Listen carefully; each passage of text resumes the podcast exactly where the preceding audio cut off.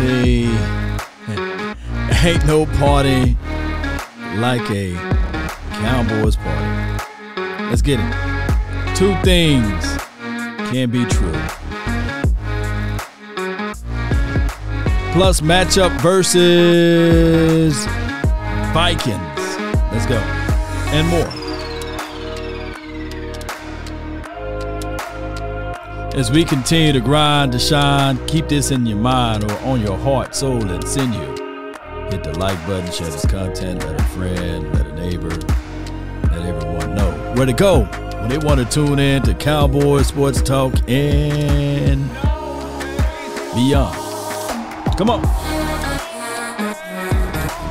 Ain't no party like a cowboy party, yeah. Let's get it, baby as the room fill up.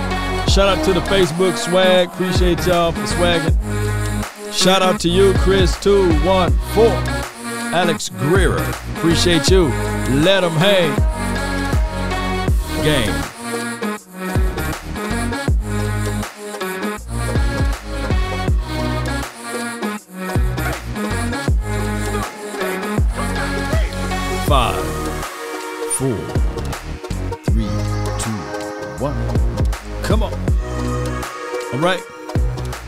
What's up, everybody? What's good with you guys so much? I thank you for jumping in.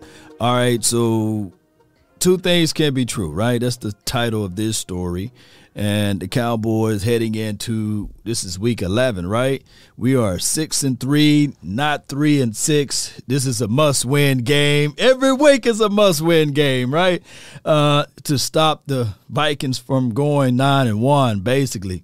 If you want to fight for a spot in the playoff, uh, we got to continue. Uh, the Giants right on our heels, or or excuse me, the Giants above us now, and we fall into third place in our division. Uh, we we got a lot of things to do. Shout out to the Washington Commanders, but you know they looking at the Dallas like, saying like, okay, lose Dallas, lose, so that they can get into the tournament. Right? It's all about getting into the tournament. By the way, anything can shake from there. I think in the last 10 or so years, more teams won the Super Bowl by uh, not being the number one seed, right? So uh, you just got to get in there, and then once you're in there, the season starts over.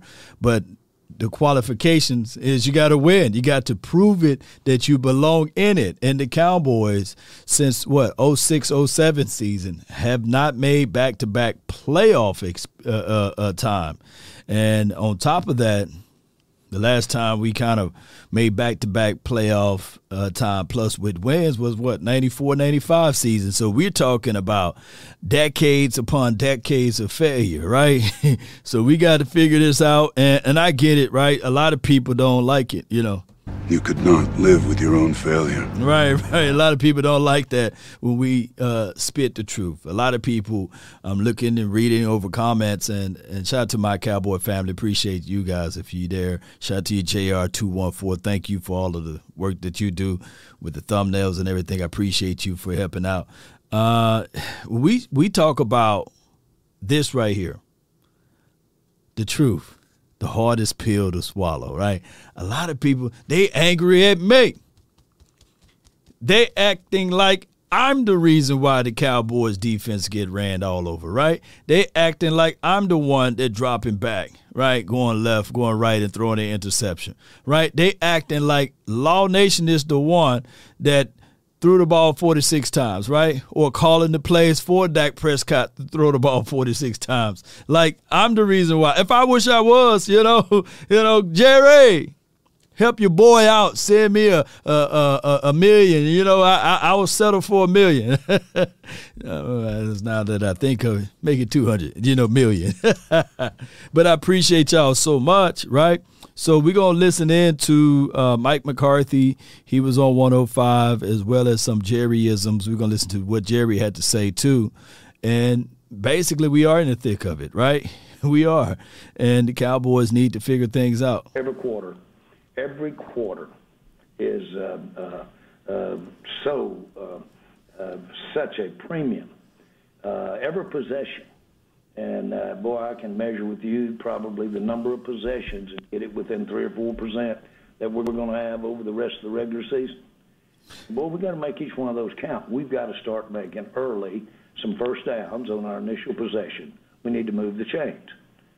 That's hard to not go out there and several times step up there like we did Sunday and uh, and uh, not uh, get a first down on your first possession.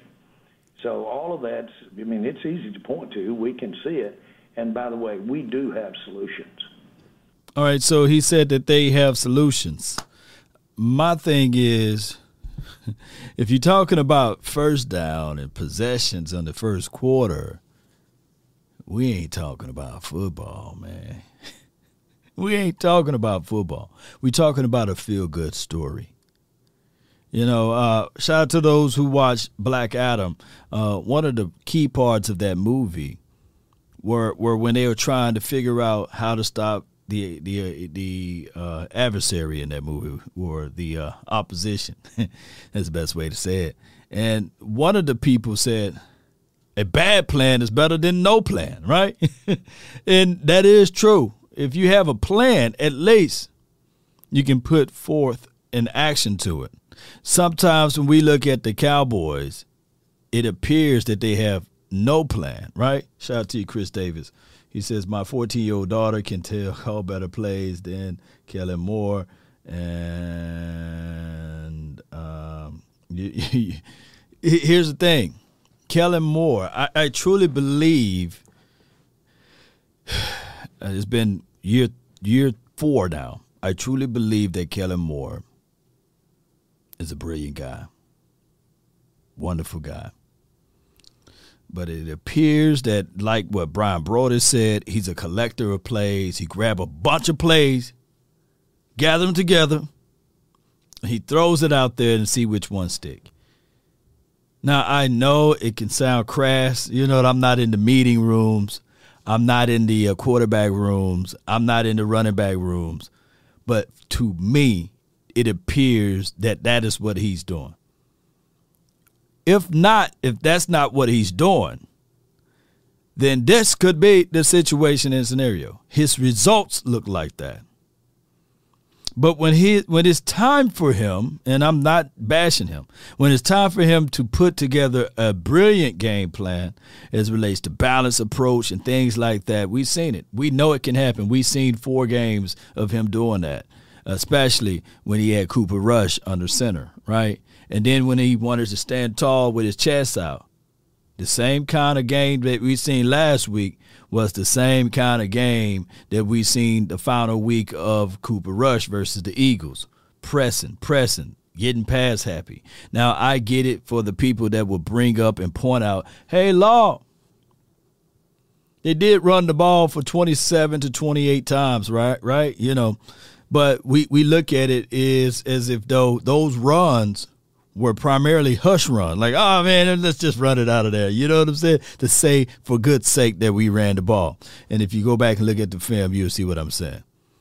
Like there's no setup, right? Jab, jab, and then hit him with the haymaker. Uh, I saw the game last night. Show of hands who saw the uh, Titans versus the Green Bay Packers game let me know if you saw that game last night because I know y'all watch all football. I know y'all just don't watch Cowboys, right? Gotta know where you at, right? Let me know if y'all watch all football. Brandon, 24 7. I rock the mule. Alex, okay, so y'all watch the game. And basically, I was saying in that game that watch what the Titans do when they get into the red zone, money zone. And they, they just line them up power football.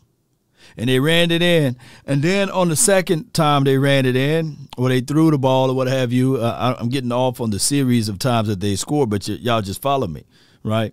I follow them, but I don't follow them that closely. So my recall may be a little rigid. But the second time I tweeted out, I said, watch, take notes, Kellen Moore. And they power ran it in for the score. Okay, it was up 14.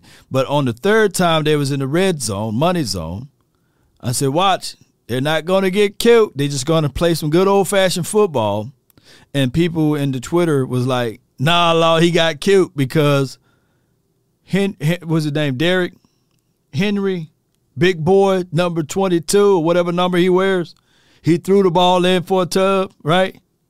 And he said, nah, law, he got killed. But why was that available? Why was that an option for him? Why did that took place? Because he earned that, ladies and gentlemen. They presented power and they finessed him. So when I say, look, don't get too cute, is when you are trying to do that play when you have not established something. But with so many characters on Twitter, you can try to go back and forth with people and they would never understand it. They would never understand that you run to open up the pass. They would never understand that what the reason why Ryan Tannehill was able to fit that ball on the outside to the receivers is because he didn't throw it in quadruple coverage, right? Because they didn't rely on his arm. They ran the ball, they got the favorable looks, and he was able to eat on the one on ones, which was so bad that if Ryan Tannehill were to throw into double and quadruple coverages, he would have had more than one interception last night. He threw an INT last night, right? And at the time, you can argue and say, hey, they was too cute because it was second and one. You got Derrick Henry, right? But they try to finesse him. And I don't mind a team that's trying to finesse a team after they done earned that part of it, right? It's times like it's time it's sometimes you can be aggressive. Right? And sometimes it's not ready for you to be aggressive. But if I'm on my side of the 50, right? right? If I'm in my territory, you get a shot to be aggressive. Right? if I'm pounding and ground, if I'm grinding and pounding, it's okay to do a play action.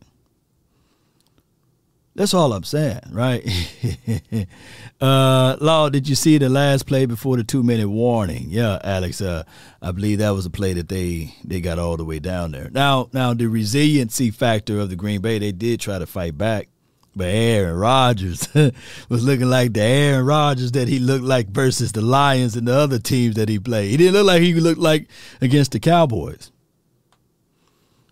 And they did, to, to their defense, they did stop the run better, right? and a lot of people will bang on the table and say, Law, you know, um, we don't need XYZ but when I looked at the Titans, can somebody put Jeff Sim, is it Simmons Simmer, Simmons? Can y'all put his size and height and measurables down? Is he an edge rusher or he's an interior fit, right? Because I saw him getting upfield. And for those who are out there, I, I know we're talking about that the Cowboys need help on containing and setting the edge and things like that. Who you taking off the field? the issues that we have with with stopping the run, two things can be the same. Two things can be true. We have issues far as scheme, and we have issues with talent, size. We do. When we look at this, let me pull up my uh, Twitter. When we look at this, and we see these numbers right here. And we see yards per rush 4.8, ranked 26th in the National Football League. Run stop win rate. Win rate 28%, 30th. There's only two other teams that's horrible than us in that, in that category. And if I'm a betting man, those two other teams not even in the playoff. I guarantee you that if I start looking it up. Uh, rush 10 plus yards, tied for 27th.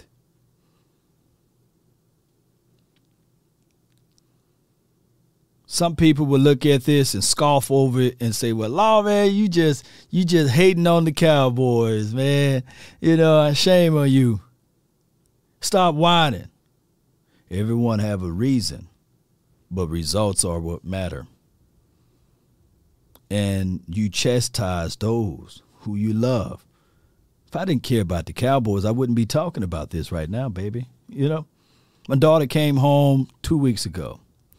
Uh, she's in first grade. She did terrible on a spelling test, right? So when I got off of work and got ready to go over the work with her, I said, We went over this multiple times. Why didn't you pass? She said she was scared. She was nervous because she wanted to make a hundred to make me to make so she can be proud of me, right? So she so I can be proud of her. And I said, "Whoa, wait a minute, hold on. We went over this. You knew this, but why? Don't give me that excuse." But then I had to hear again. She was so fixated on being perfect, she was wrong. Knowing, I know that she had the ability, right? And I told her, I looked her right in her eyes and said, Hey, it's not about making me proud. I just want to I want to make sure that you know what you know. Take your time. Put me out of it. Do it for yourself. At first grade. Lo and behold, she passed every other test.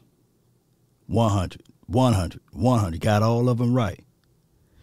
The Cowboys I believe that they are trying to be so right. They want to make Cowboy Nation proud. They want to make everybody say, hey, man, this is the 2000 Ravens.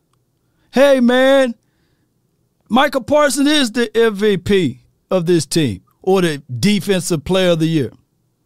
Do your assignment, do your work, do it for yourself. Stop playing hero ball coaches need to reach out to those players and say, hey, there's nothing we can do at this point. There's no one that's going to save you. Trade deadline is over with. Free agency, whoever we get now, they've been on the street. They didn't grind with you. They didn't have blood, sweat, and tears out there in Oxnard with you. We got to do it for ourselves. We can't be lobbying for this guy. We can't be lobbying for that guy. We got to do it for yourself.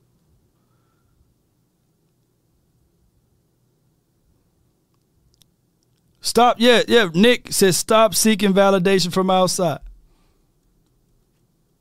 You know, one of the greatest things for Trevon Diggs this offseason, he got off of Twitter. he got off of it. PFF every single week was scoffing at that man, right? Telling him that he's less than, telling him, and people don't think that those little vibration, those low vibrational characters on Twitter or words that people say that scoff at you don't bring you down. There's power in the mouth, right? In the tongue, life and death. You can speak a lot of things into existence. You can manifest a lot of things. But when Trevon Diggs got off of Twitter, it seemed like it opened up a brand new reality, a realm of new possibilities. He is having his best season, ladies and gentlemen. He is. Why? Because he stopped listening to all of the toxic, the trash. Maybe that's what this team collectively need to do. I truly believe West West Coast West Coast Cowboy. He had a wonderful video breaking down Mike McCarthy of what he did to the team last week took those boys on a tour, you know what I'm saying, of the Green Bay facility and broke down the legacy on why it's so important that they play and win this game for him. He created a monster.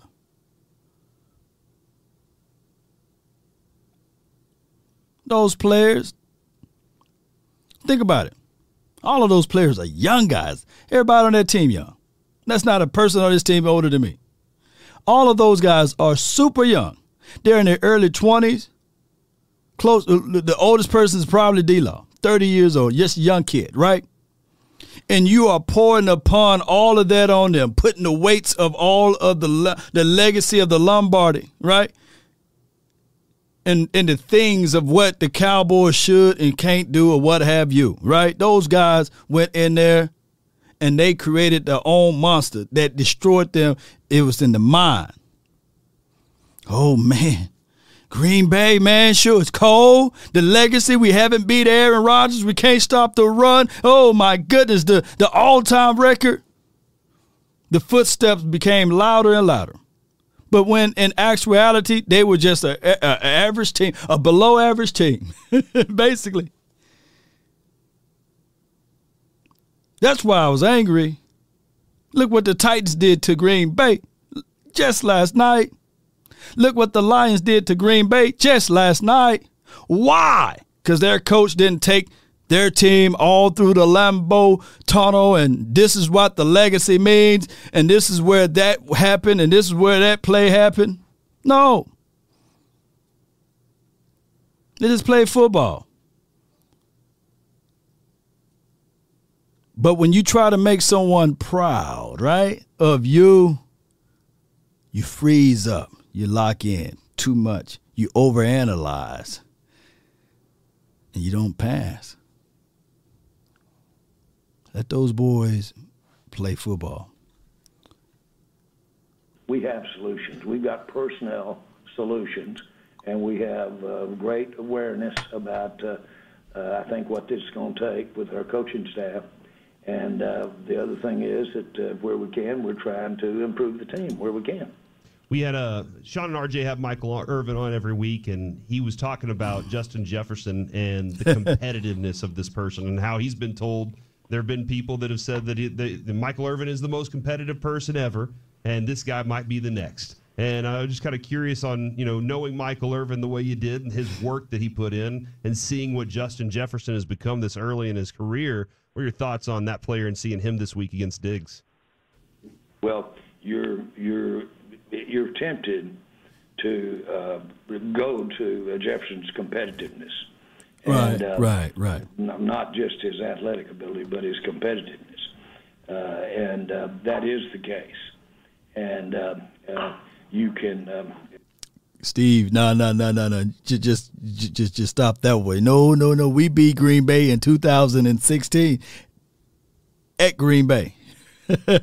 but I, I, feel what you're saying, Steve. Though you know, the last time the Cowboys beat Green Bay. Oh, David Irving. I thought you said Michael Irvin. Okay, my bad. Oh, my, you're right. You're right. You're right. You're right. My bad, Steve. I didn't read it all. I thought you just said Michael Irvin. you know, David Irving got a G on his name. Michael Irvin don't. So, so that's what threw me off too. but shout out to you. You my dog, man. Appreciate you. You can take that competitiveness and you can build world champions around it. And that's exactly what we did with the Cowboys. Uh, Michael was our heart and soul of our team. And uh, he had he was a perfect guy to build around. He had his foibles, he had his uh, uh, mess ups, but he just simply, I mean, he'd be down there between two a days when everybody else is catching a little rest for the afternoon practice. Those were padded two a days and he'd be out there on the football field running with his pads on between the practices. That boy running that stuff off out of him. Shout out to Michael Irvin, man. Um, yeah, uh, he said uh, David Irving had a good game against the Green Bay. Yeah, uh, if I'm if I'm if my memory served me correct, did he force two fumbles? Because I know he forced a fumble when he was driving into the red zone, uh, and then and then a whole other things happened. Uh, shout out to David Irving. Uh, he he got a hell of a business thing going uh, now with, uh, as you all know, of what his uh, demons were with the uh, NFL.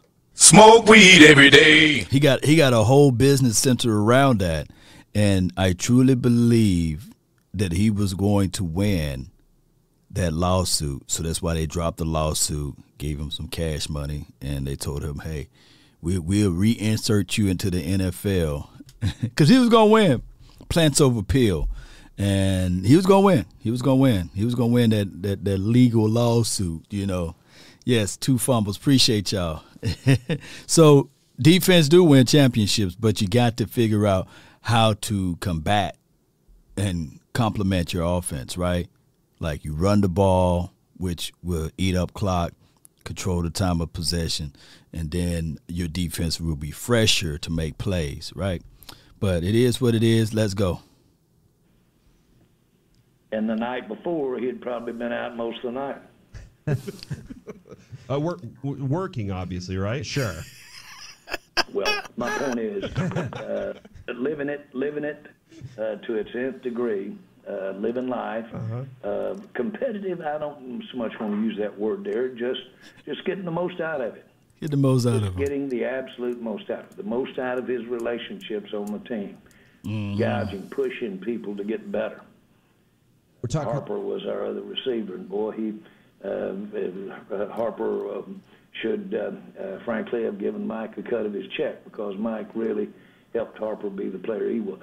Right, right. Talk with right. Jerry Alvin Jones Harper. right here on Alvin 105.3 Harper is The who we're talking about. I, I, I got to know, and I know we'll circle back into the Cowboys, but I was really curious. The World Cup is about to start, and then the 2026 World Cup is going to be around these parts. How confident?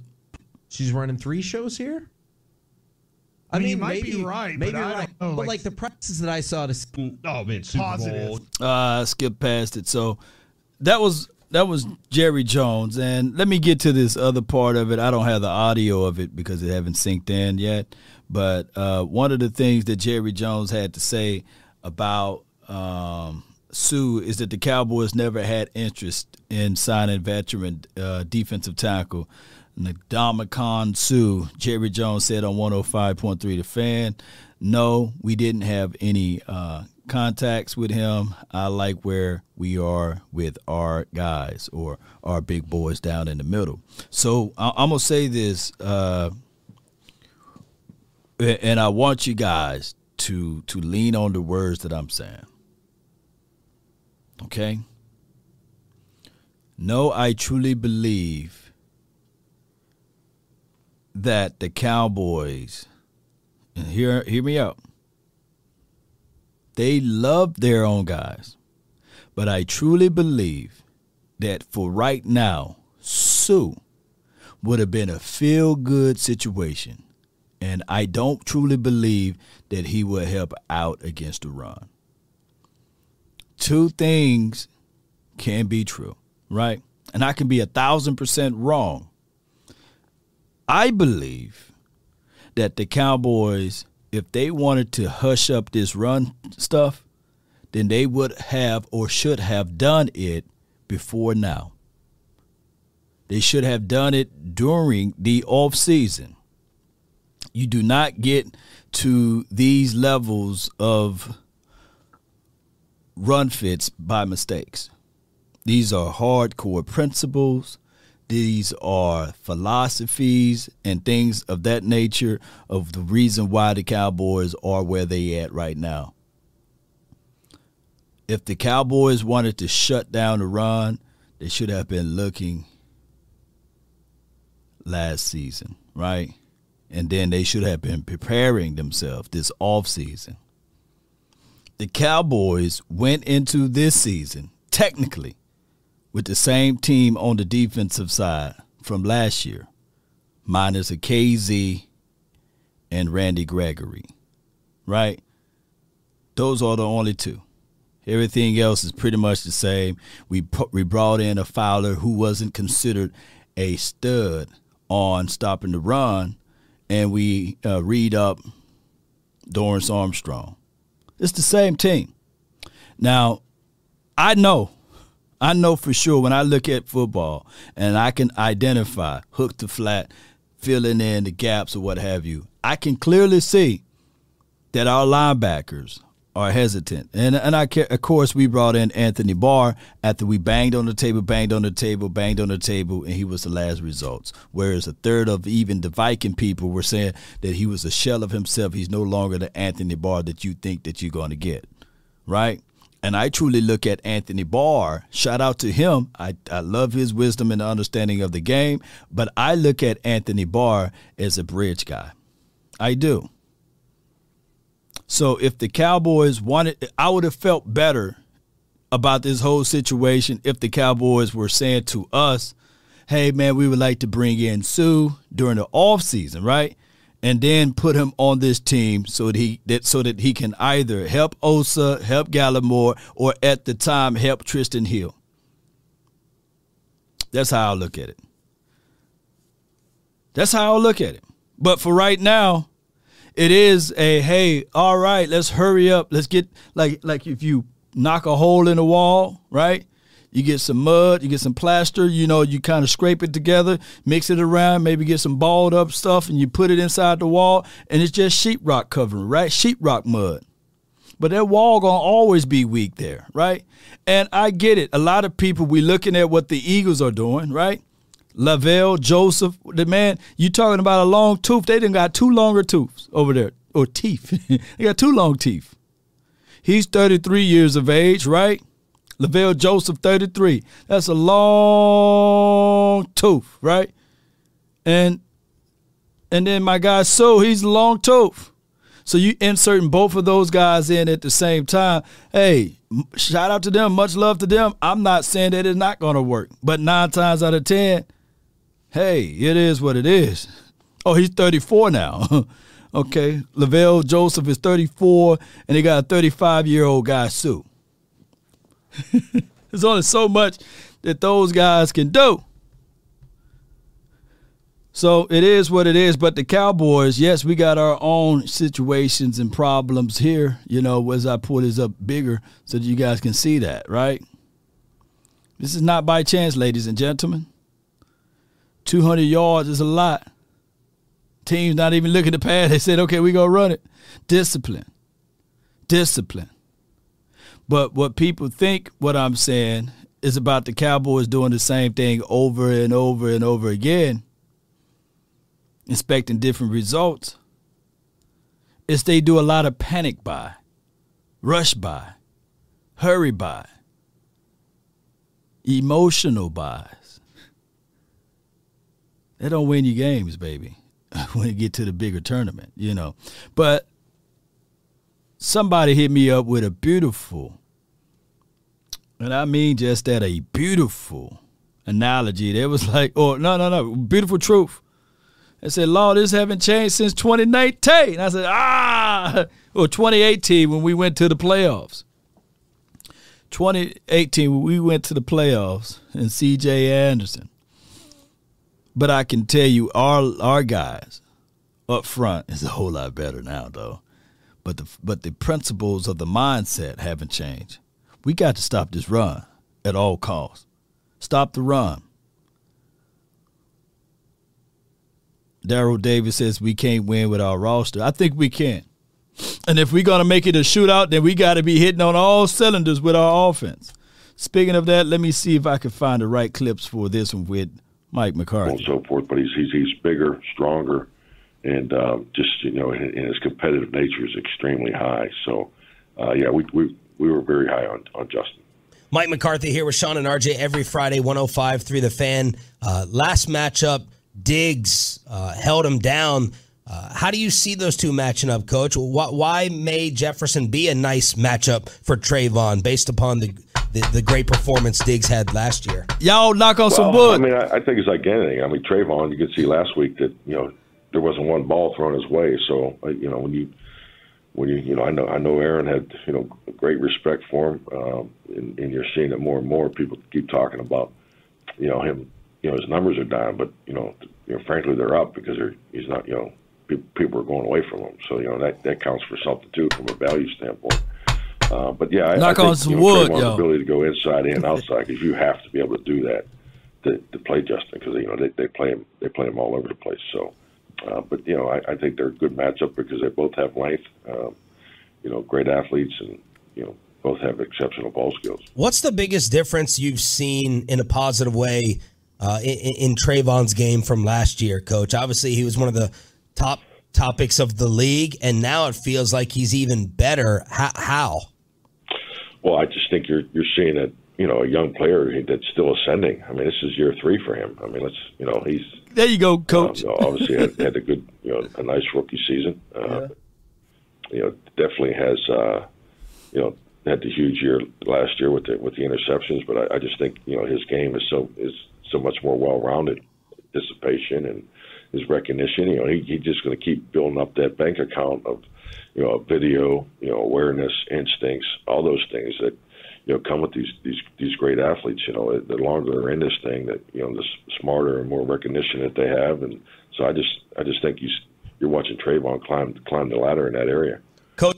All right, I got the super chat. Appreciate you, Chris two one four, for the first super chat, and I thank everybody that's on the Facebook with the stars. Dracarys. Thank y'all uh, for pressing that star button over there on the Facebook, and I really appreciate you, Curtis Roach. Appreciate you, uh, Lopez. Thank you over there on the Facebook. Who else over here on the Facebook? Um, Kobe. Appreciate you, Taylor and Lovey Browns VIP. Appreciate you, man. Brandon, appreciate you, and as well as Daryl Anders. All right, so the super chat says, "Is Antonio Callaway or Cole Beasley Sly Guy?"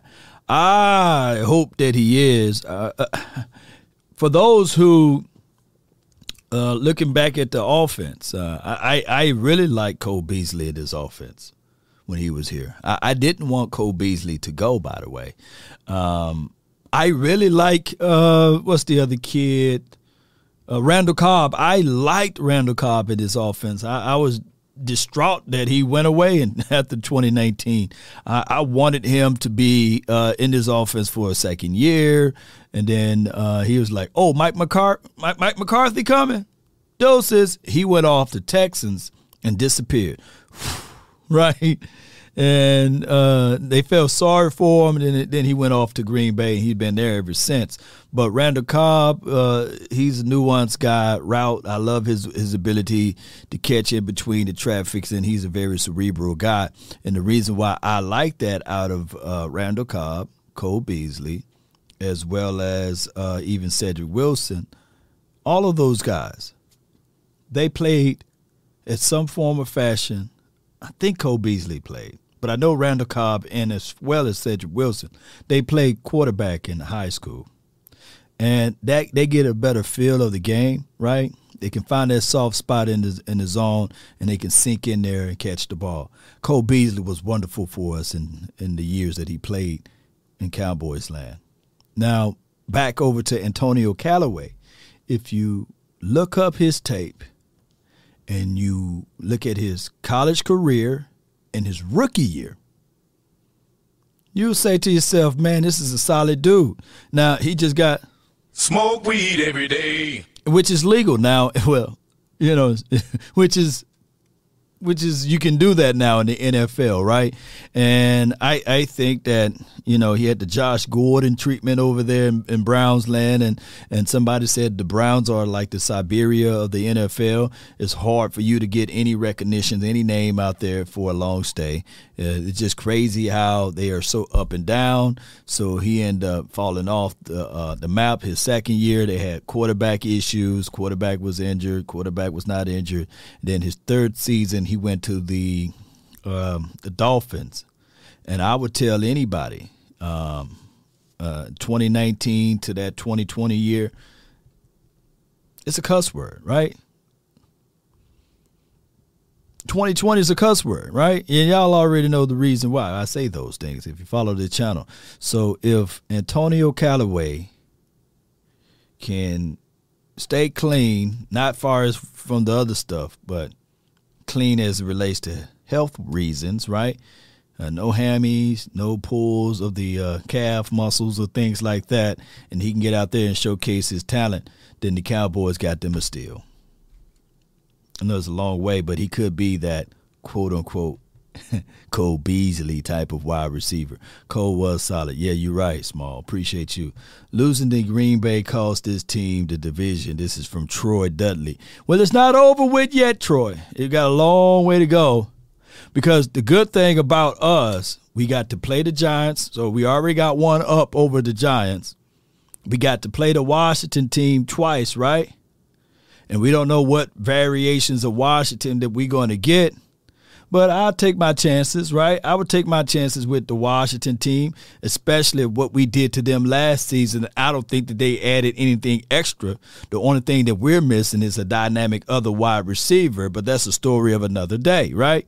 Hopefully, we will have that same momentum as we had last season. And if I know anything, we talk bad about good old Kellen Moore, but Kellen Moore and Dak – when they play against teams in the NFC East, y'all better just look out. those boys are on the same page. Those two, they just know. Like sometimes you just know your opposition, you know your opponent, and that's one game that I know for sure. Kellen Moore gonna be uh, be up and up and ready for, it, right? Uh, it's still wide open, BD Gray. Yeah. He said Philly lost to the yeah, so they lost a divisional game.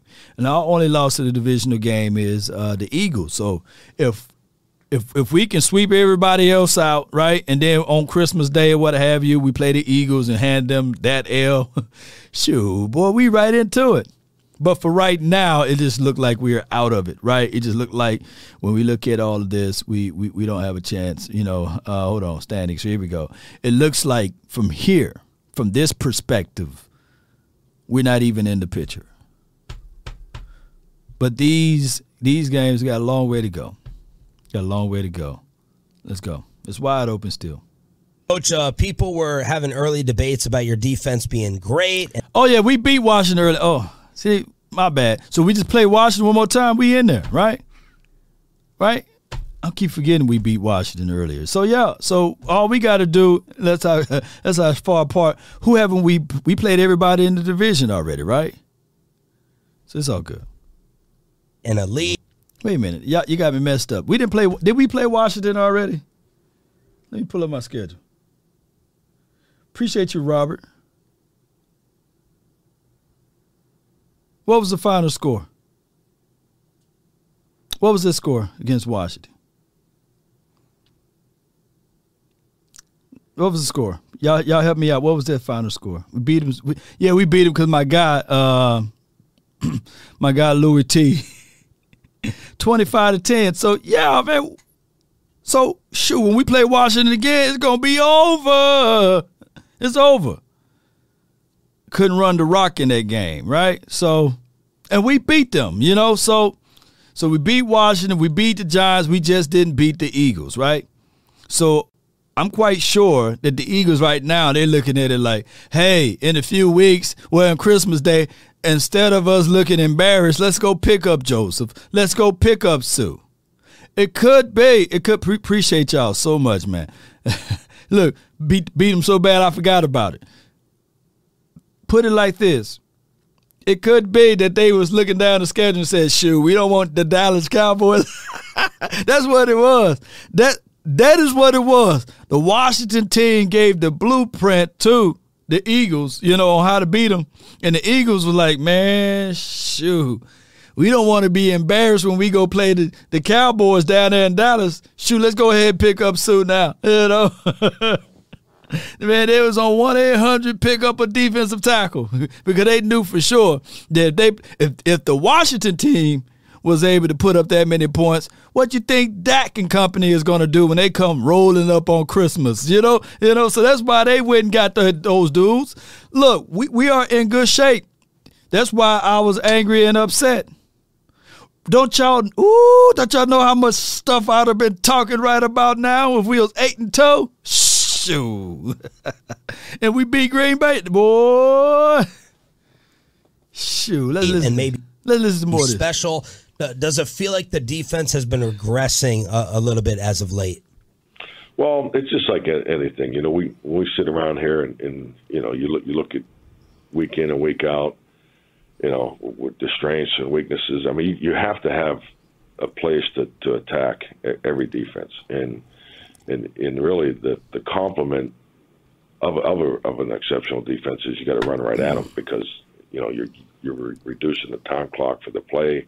Uh, it stresses you know stresses their ability and really keeps them out of you know what all great defenses you know have to have, and that's the ability to get after the quarterback. I mean, you know we don't we don't talk about great defenses in today's game that can't go you know go rush the passer. So um, so that, I mean this this is the way you neutralize you know excellent defense is, is running the ball right at them. And um, you know, right now, you know, we're seeing a, a ton of wide zone, which you know tells us we got to be better at setting our, setting our edges and so forth. And you know, the lead run for I mean, Minnesota, no matter who they play, they're going to run wide zone. That's that's you know that's their offense. So um, you know, so the ability to toss cracks, you know, jet sweeps, the wide zones, and then you know, obviously the misdirection that comes off of that. So uh, we just got we got to get back and we got we got we got to knock them back. You know, we got to get knocked back inside. We got to get get these edges set. All right, so talk is cheap, man. You know, silence is gold, or, or talk is silver, and silence is gold, right? Uh, and I feel what coach is saying is, hey, you got to do this, got to do that, and we just got to implement what coach is saying. Doing, you know, it's one thing to say it, but you got to do it. Let's go. His cleats in his ground in the ground as, as far as being ready to. Let me see if I fast forward right. Just here. like anything, you got to you got to make sure that your uh, the technique at the top of the route is, is critical because you, know, you can't telegraph the option route because you know, now, now you're giving the, the ability to the defender to you know Let me get to, right here. to spend that you know a route adjustment that so difficult to to, to we execute. Week we like to get a, a, a football education from you when it comes to a point of discussion, and this week it's the option Y'all route pay attention based to upon this. the Packer game. Can you just explain to us, Coach, as simply as you can, the, the complexity of option routes, why they're so difficult to stop, and why they're so difficult to to, to execute? Now, before he go, I, we're gonna talk about this option thing. Let me let y'all get your seats together. We're gonna open up the phone lines in a few, uh, Spock. Uh, but you, I think that right now it's a party line. If y'all call that hotline, uh, you can grab your places. It, it'll just be open to the community that's there, right? So uh, just feel free. We we gonna open up the phone lines. Um, Give me one second. Let me put the phone number up top while while we talk about these. Um, phone numbers is up top, right above my head. Um, it's a party line now, so you guys can jump in there. Here's what I got to say. When you have the option route, it is beautiful. It's wonderful when it works. But man, when it don't work and you go right when you're supposed to go left, it's going to make your quarterback look like a fool. And you got to be on the same page as the quarterback. You got to be in sync with the quarterback. And when you look at it like this, Cowboy Nation, we don't have the the for one the fan base or the backing of the quarterback. So if Lamb runs a dig when he's supposed to run a post, or when Lamb run a post when he's supposed to run a dig, they're gonna first chew up the quarterback, right? That's what everybody see. The INT is picked off to the to the 30, to the 20, to the 10. It said, right? Or they're gonna be mad when everything is uncovered. They say, "Hey, man," they're gonna be mad at Lamb. Hey, man, he didn't go up and get that one because he's processing the information. Now, two things can be true.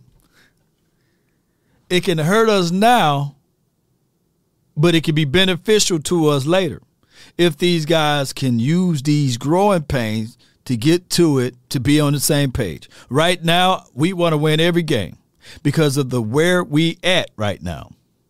But baby, if this team, if CD Lamb, if Dak Prescott, and if all of this stuff works to the point to this highest peak possible, they'll be back to being the number one offense and moving the chains and taking over a complete control of a team. But the problem is we don't have that patience. It's been 27 years. We just saying, hey, just run a route. Don't run an option route. If it's a bang eight, let me see it. If it's a nine route, let me see it. Flag route, let me see it. Right? Drag underneath, let me see it. Tunnel screen. Look, none of this, all of this fancy dancy stuff. Well, you know, it's just like anything in, football. You're you're tying every route, excuse me, in an offensive play, but you're tying every route to the quarterback's feet. And the option route is the exception because you know the quarterback is the decision maker where the ball goes. And you know when you have you know a route adjustment that just has you know one option at the breaking point of the route. So, but the option route gives you the ability to you know it gives you three options. You know you can hook it up, you can you can break it to the left, you can break it to the right. So you know, based on the defense and how they they defend that, you know, they you know they're going they're going to play with some form of leverage to you know to, play to their help uh, of the rest of the you know coverage unit. So the ability to break away from that leverage, you know, is a is a you know is is an excellent advantage for for the offensive player on on option routes. So, um, but just like anything, you got to you got to make sure that your uh, the technique at the top of the route is, is critical because you know you can't telegraph the option route because not, not, now you're giving the, the ability to the defender to you know to really to, to settle and get your hip pocket. So, and you got horizontal option routes, which is I think the one you're referring to, and then you do have vertical option routes too. So, um, it's a you know it's it's it's a a, uh, a route that takes more timing because you know mm-hmm. you, you can see the quarterback his feet have to be really, you know, in position uh, with his cleats in his ground in the ground as, as far as being ready to, you know, have, have the weight distributed to throw the ball, still with some anticipation, and, and, it's really the body language of the route runner is critical. Uh, it's very critical. Where shoulder lean and then uh, jab step. There's going to be a lot to process, and then you got shoot. If you don't have time in there, shoot, it's going to look like you throwing ducks out there. Uh, Paul says, let's just run the ball down the Vikings' throat with Zeke and Pollard. You know what? Dracarys. You know what? Yeah. And, and the craziest thing of it all, man, you know, about five weeks, six weeks ago, I believe, uh, uh, Mike McCarthy came out and said he can't stand option routes, right? it it's it is literally the opposite of what West Coast offense is all about, right? And he's from the he's from the West Coast tree, right? West Coast offense tree. Bill Walsh and all of those boys, right? So, and if you look at Joe Montana and all of those guys in their system, it wasn't no like one, one, one. Let's see where you go with the ball. No, it was one, two, three, three steps, drops, five steps, ball out, ball out, ball out, right? So uh, West Coast had a lot of uh, plays that's that's short, short and compressed, right? Compressed and designed to get the ball out real quick, shy, shy underneath, right? And every now and then, their their verticals was slow goals, right? Slow goals, maybe some of your posts where you got to sit to the top and you see the receiver uh, pivot and then break out of it, but it wasn't options. because you, you ain't trying you ain't trying to play around with your food. Now, um, the system that that that Mike McCarthy is talking about is is is the uh, the system of of the old school system of, of Jim Kelly's of the world's a um, I want to say it's just vertical. This is a vertical uh, spread offense where you you spread it out. You got guys that's running some stick routes or what have you, and it's a lot. You got to have some help up front, and you you attacking the defense but sometimes in zone, the the hole got to open up. If they compress, then you don't know where they're sitting at in their zone. So it's, it's, up to your wide receiver to sell the out. It's up to your wide receiver to sell like the slant or to go. So it's it's a lot of stuff that's involved with it. So that's why I agree with my guy Paul. Man, just run the doggone ball. just run it, man. Just run the ball, man. You know, just run it. K Gun. You know, appreciate you. And that's just what it is. Critical because he's got to be able to talk to the quarterback, you know, with, with his body language. Wow. Yeah. Uh, and he says, Akeem says, Law, this is why you have to practice. Yep. But you can practice all day, but how a defender play that, he may sit on a certain route. He may he may show leverage a different way. And if you're not practicing against said player defense and you practice against your own your own defense, whoo, you're talking about certain teams you shouldn't just do that on, right? And all players on this team shouldn't have the ability to run option routes. I, I think that, you know, in the uh, past, we know what type of routes my guy Dez Bryant was going to run, right? post, bang eight, slant. Those were his three. You know, hey, post, maybe a flag here and there. You rarely seen Dez on a drag, right? Right, right, right, right. Unless it was the deep drag, but that's just how it goes, man. Uh, I'm going to run routes according to what strength my wide receiver is, and theirs was an X wide receiver, right? Boundary, uh, field side, right? He's going to get the ball nine times out of ten, and he's going to work within the confines of that area. They didn't line Dez up into the slot, right? and he would have been hellish in the slot too. You know, don't, don't get it twisted. But they lined him up to his strength. They had slot guy Beasley, slot guy. You know, but we'll see how all of this trickulates down the line. Um, sometimes too many options could be bad for you. Yeah, like you know, it's, That's a lot. It's a good explanation, and you know, like you know, fans watch the game and they see an interception, it's like, oh, it's the quarterback's fault. Yeah. uh, and, and that's not always the case. But like, how often, you know, do quarterback and receivers see the coverage differently, uh, and how common is that? That's a great question. I mean, I, thank you. that's a question question of the year. I, that's going Thank to you. get some applause there. No, that was excellent. Um, no, that's exactly that, that. That's the that's the challenge of the route, and that's Right. why.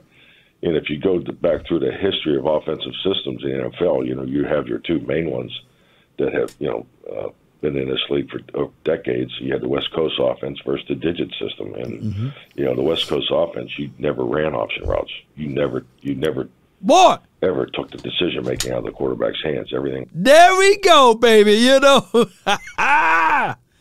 boy, I- I wish I'd have heard. If I would have heard that part earlier, I would have been even more uh, enthused with it. So that that is deep conversation. Shout out to my guy. was dictated on the quarterback I'm knowing exactly you know where the route was going to break. Uh, you know the precision and timing of the route running and the quarterback's footwork were going to be better than any coverage. And then you got the digit system, which has a more uh, vertical component to it, but also had the option routes in it. So. Um, you know, I think today's game, you you, you know, you see Mixture. most offenses are, are more scheme driven. You know, they're, they're more play play driven. That's just the way this league's gone. But uh, I'm still very systematic in the offensive approach. So I think you have to have both the West Coast principles and the digit system. Mike, So you got to little, have a little bit both, but he's saying it's more scheme. Um, you the coach. you the coach. I mean, who's coaching this team? You or Kellen Moore? And that's that's my thing. Is he he's telling on himself. He come out about five weeks ago, six weeks ago, saying he don't like option routes, and now he's he's literally spent about seven minutes to a to eight minutes talking about option routes, right? And then he told everybody, hey, I'm more of a West Coast system, right? And we don't see no West Coast system in there. I truly believe in a West Coast system, Dak Prescott would flourish better. You know, you you take away all of the reading, you'll know where his principle is systematic, and he will be right into the system that would benefit him the best. Vertical offense is people that flourish well in verts are the systems that and, and this go oh my god this goes all the way back to the kind of caliber of coach that you got. Scott Linehan, for those who didn't know he coached up he was on the team with randy moss right? They ran a vertical offense. He was on the team with megatron matthew stafford who had their strong big arm. They ran a vertical offense. Oh excuse me. When Tony Romo was here, of course, Scott Linehan, what did they ran? They ran the digit system, if you want to say it, or the vertical offense, right? And to me, to what I've seen out of Dak Prescott, I like Dak Prescott. I'm not putting him under the bus, but I think that those short to intermediate passes and occasionally hit him with the long ones would work better for him. West Coast. West Coast. You know, um, and, and that's just how I look at it from here. Uh, even when you look at what the Tom Brady systems were, what he ran, it was more of the West Coast philosophy, right? And one can argue if you compile like the Super Bowls that were won, you will see that more of the West Coast philosophy and principles got more most of the rings.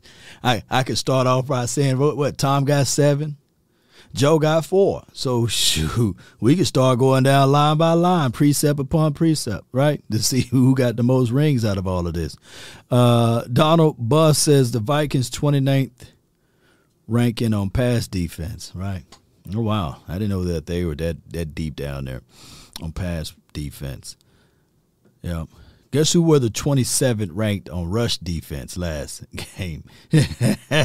oh my goodness, it was the uh, the Green Bay Packers. You know, So we we'll find out, man. Uh, speaking of that, let's listen to one of the greatest quarterbacks of all time, in my opinion. And they just failed to make the plays. Um, and then when you put it all together collectively, then you say, "Oh man, what's the problem?"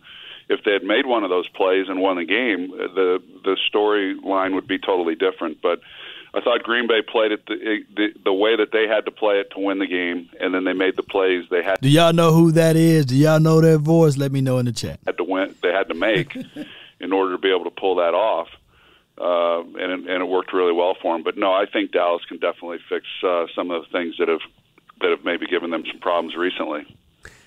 Stopping the run is more important this year than it's been in a long time. Through week 10, NFL teams are averaging 122 yards rushing per game. That's the highest figure since 1987. They're averaging four and a half yards per carry. That's the Ooh. highest rate ever. What do you think has led to this resurgence in the running game? Since 19 of 87. That's what 30 35 years ago. Man, come on, man. Y'all we got to get better. Come on, let's, let's listen. You know, it's a really good question. I've I've I've talked to people about it, uh, and and I've heard some other people's opinions on on why it is, and I, I think it's I think there's a lot of different reasons for it. Uh, I think for some teams, it's it's the way that they have to play uh, because they're not as good uh, up front. They're not as good at quarterback, whatever mm-hmm. it might be. That uh, that's the style that they have to play. I think others uh, have seen what what maybe San Francisco's been able to do, uh, running the ball, and the way that Baltimore has been able to do the things that they've done, and they they figure that hey that works. And then also, I, I, it feels like whatever extreme we took with the passing game and it took a period of time to get to where we got to with the passing game with some of the rules that were right. being implemented and then the influences of the college game that that got teams more and more to the spread formations. But passing obviously became very prevalent over the last decade in the NFL and then as defenses started figuring out okay well how do we how do we take care of that? Uh, I think you've seen linebackers I see it each week. Uh, there's there's linebackers that are about my size or even smaller that are playing, you know, in the in the in the middle there, and and it's uh-huh. you would never see that before. So right. defenses are going more to smaller guys that are faster, that can that can play in space, and then offensive uh, coaches. Uh, are adjusting to that, saying, "Okay, well then we'll run the ball uh, at the various looks that we're getting," and uh, and so it's kind of gone back the other way. But I, so, in other words, size matter. you know, uh, and, and, I said that the the other day when I when I look back at most of the tape, we we, we so light body and um, lining up three safeties is good against the uh, pass. There, you know, we got guys that can get to the areas, bat the ball down, got dexterity, they can um, knock the ball out of the sky. But shoot, when teams say, "All right, cool, you got three safeties out there, and you got light other linebackers, shoot, and you got a linebacker that's gonna sit there, and, and I think the world of LVE, right? He just sitting there watching. Then he's slow to react. and then he tried to get in there and he get washed up out of there. So you got that light version, you got light interior guys. What you expect what's going to happen uh, out there? So yeah, it was a call for a cry for help when we got Big Johnathan Hankins. But one of the things that stabbed us in the back is when we got rid of Big John Ridgeway. you know, we got rid of John Ridgeway. Shame. Shame. You you need big Shame. need big bodies down inside, right? And you got a lot of finesse guys who I truly believe that the Cowboys, if the Cowboys really look at this and say the best recipe of helping us stopping the run would be one, the efficiency level on offense, right? Play keep away Two, when I talk about efficiency level, meaning that you got to score, and what the uh, Green Bay Packers did, they refused to be unstubborn, right? They're stubborn to say, "Hey, we down. Our quarterback is down this year. He's getting paid fifty million to close to fifty-five million dollars a year, and we can't throw this thing. No, but we can run it." And the Cowboys foolish enough to have three safeties out there, and we got a guy by the name of AJ Dillon. Oh, we got a guy that even if they doing a toss play, uh, the, the, the doggone Green Bay Packers, even last night, toss left, toss right, right? They was still getting massive and chunks of yards from Aaron Jones, right? But they finally gobbled that stuff up because they didn't say, okay, let's continue to keep three safeties out there. No, they got some big boys out there. So when that guard, when he pull, you hit him right in his mouth. Pull, you hit him right in his mouth. Cowboys just don't continue to do that with their shoot. By God, Jayron Kearse gonna make a business decision after a few runs, right? Shoot, he he, oh five, man. You two two ten, six four. Shoot, it's cold out there, man. He gonna he gonna start making those business decisions, man. Shoot, our, our DB's gonna start making the business decision. I'm not pointing at my dudes though, but they good against the pass. Shoot and then don't that makes football such a weird one that history repeats itself?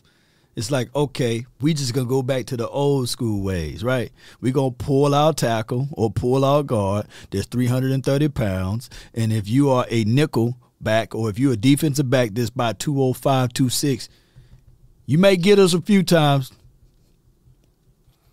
But over a period of time, you gonna get tired. I was looking yesterday um, the the game that we have this week, and there's teams that are running the ball that this year it would say that like I see a team that's running the ball for four and a half yards a carry, and you say, wow, that's that's you know that's good. I mean that's always been good to me if an offense is averaging that, and then this year it's it's ranked in the bottom third, whereas five years ago that would have been in the top ten. So it just it really points out just how much uh, how much the game has changed this year relative to others in the running game, uh, like you said.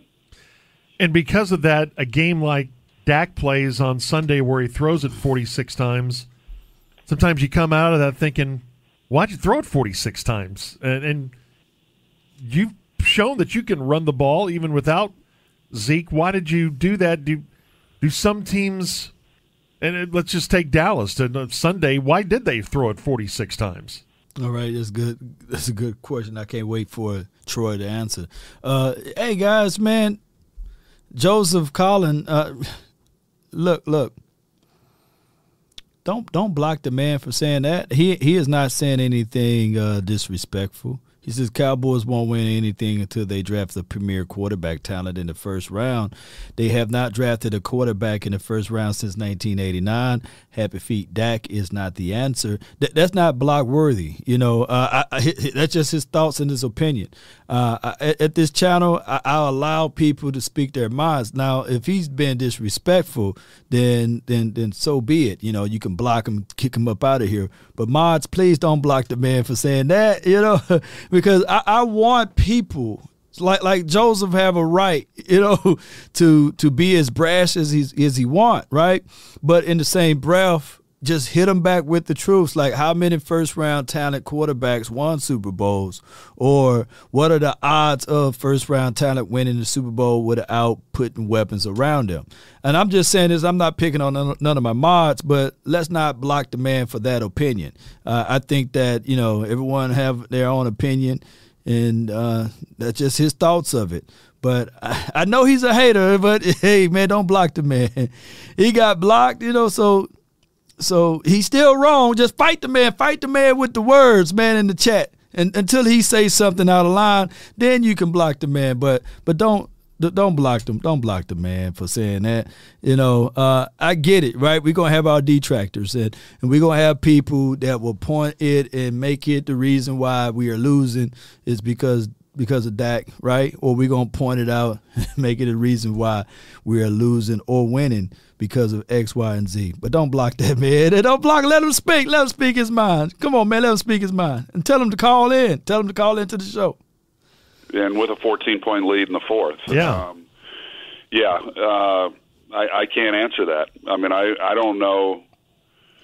I don't know if I ever threw the ball 46 times in a in a in a win, and if I did, it was because we were we were way down in the fourth, uh, and and that's the way we had to play in order to come back and win. But to have that kind of lead uh, with the way that they were able to run the ball, uh, yeah, no, I I would agree with that. I think sometimes, um, and we've we've talked about it before. I think some I think a lot of a lot of offensive coaches come into the game and they have their belief on on what they want to do and um, and they do it. And sometimes they don't always look at exactly how the game's going or or or how you finish it off. But like I said, watching that game, I, I think there were a lot of moments uh, that even the even the fourth down call, I guess, in overtime, as I'm watching that game, uh, you you start asking yourself, and I haven't I haven't heard Mike. Uh, I haven't heard him say. Maybe he did, but I but I, I missed it if he did. Is Come on, Troy. You know what was the reasoning then for going for it? Uh, I don't disagree with him going for it. I just wanted to hear why it Okay. was that he did. Um, the win. was it because he just felt like he really liked the fourth and four call? Did he feel that um, that if they gave the ball to Aaron Rodgers, they wouldn't be able to stop him, or was it the other way? Did he feel that the defense would make a stand? I mean, I, I don't know what all went into that that philosophy or that decision, but it, I, I think someone told me he said that he he knew it on second down that he was going to go for it on fourth down, Yeah. and and then you know then and I get it on third down you you typically would throw it in that situation, but if you thought that, would you not run it twice? Um, and uh, Yeah, Troy, baby. I know I wasn't crazy. ah, Troy. Troy, I know I wasn't crazy. I, I thought I was crazy. I was second guessing myself when somebody said, you know what, Law, Mike McCarthy uh, on second down, if he knew that he was going to make it a four down territory, it's okay for them to be reckless and throw it on second, throw it on third, and throw it on fourth. Come on, baby. So now that if I know me and Troy are thinking on the same page, man, I'm I'm okay with my life now. I was I was second guessing my life for a second. I was thinking that maybe, just maybe, I'm wrong on so many levels. But Troy Aikman, let's give a round of applause to Troy Aikman because he's trying to be objective with his analysis here. So young. And I truly believe by watching Green Bay last night, right? Even if the Cowboys look back at themselves and say, you know what, it's overtime. I get it. It's fourth and four right now. Let's see if we can do a hard count. Hard count. Hard count. And if they don't jump over, right, that I'm ultimately going to put it back on this defense for them giving up all of those rush yards. And I'm going to look at Dan Quinn. I'm going to look at Durde. I'm going to look at Joe Whitt Jr. and Al Harris. And I'm going to look at the um, special team coach. And I'll tell them, Bryan Anger, if you can punt the ball, coffin corner that thing, this defense will hold the Green Bay Packers down for one more time. You know what I'm saying? Instead of going for it on fourth and four. Because at least if you give a hard count, if the you know fourth and four, right? It's four four yards, five yards equals first down, right? And if you don't get it, then you punt it, you coffin corner that thing, and you you you say defense. We had this team up twenty eight to fourteen at some point. Let's ride. You know what I'm saying? It's on you now. Let's see if you can close out this game. Maybe it would have been another strip sack fumble. Maybe it would have been a safety. Maybe who knows? uh, you know, so I don't know. There's a lot that goes into it, and then when you lose a game, everything gets dissected. Uh, obviously, a lot more.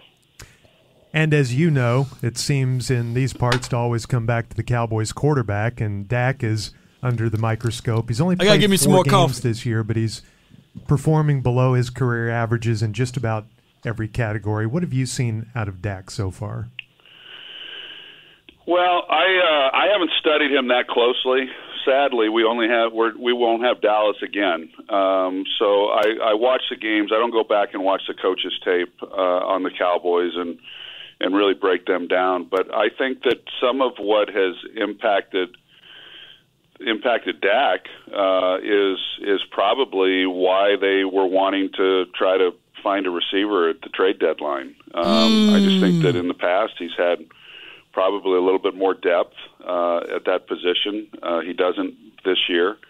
And of course, he missed that time, and then coming back off of that, I think early on when he came back, you know, the style had uh, had changed a little bit. But I think that this this this last game, you know, a couple tough interceptions um, down there, and whenever you have whenever you have that, then things are going to not look so good uh, on ratings and all that goes into that when you start evaluating quarterbacks. But those those those turnovers obviously were uh, were costly for them.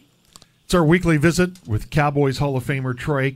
All right, so I heard a little bit. I had to turn the volume up real high so I can hear it while I was preparing my coffee. He mentioned something about the wide receiver and how that would help out and help alleviate some of the pain or what have you. But um, when you look back at it and listening in to Mike McCarthy and what he had to say about option routes and things like that, it, it's a situation. There's trust. You got to trust the wide receivers that you got. And uh, do we have a, enough? To win games down the stretch? We do. But we'd be foolish to think that we don't, you know, need to uh, increase in that area. Now, right now, the same issues that I have with this defense is the same issues that I have with this offense as it relates to wide receiver. I think at the start of the season, I, I, I asked you guys, where's our biggest problem at on offense and defense? And I think we had got a tally. Most of the people said linebacker on defense and defensive front, right? Some people threw in the defensive backs, but for what it's worth, you know, Anthony Brown is just Anthony Brown at this point. And so far, you know, how it goes, I think he's not going to be playing uh, in this game due to the concussion. I think that the Cowboys at least addressed most of the things outside of wide receiver. We don't have any issues no more with the offensive line, in my opinion. I think that that's shored up primarily because of Tyler Smith been playing phenomenal for a rookie, right? And I hear stories that they may kick him back at guard and have Jason Peters as the tackle. We'll find out. Trust the process, Trey. I appreciate you and happy birthday again to you. So we'll find out. We'll find out. But far as the wide receivers, I think that now it may not be a big issue. It's just a reservation now. We have a slight reservations on the wide receiver. We don't know whether or not uh, Gallup is going to be the same Gallup from week to week. Noah Brown, he's battling with foot injuries. He had a, a neck issue, so that's a, a cause to pause. Jalen Tolbert, we was high on the young kid, and now we're seeing that the young kid may have a lot of issues where as relates to upstairs, right? And CeeDee Lamb, we can see with our natural eyes that he still got to go through some more growing pains. I get it, third year, but this system is a whole lot different than any other system because we got also an offensive coordinator going through growing pains who's trying to, in his fourth year ever calling plays, who's trying to insert the option routes with his with his uh, skill sets and his game and his downgoing game plans. You know, so it is what it is. Been here on the ticket. We have a common friend, Troy, and a guy named. Bob. Hey, hey, hey! You says free Simi. I think Simi, this is his last season, man. I, unless they gonna unless he pull a rabbit out of the hat, he's been battling through some injuries and things like that. Look, it's it's, it's one of those things, man. Bob Sturm, who uh, grew up a Packers fan, and as we talk about the quarterback on the other side, like when Bob first got to town, we used to play NFL Blitz. I was Troy Aikman and the Cowboys. He was Brett Favre and the Packers. If that tells you anything about Bob.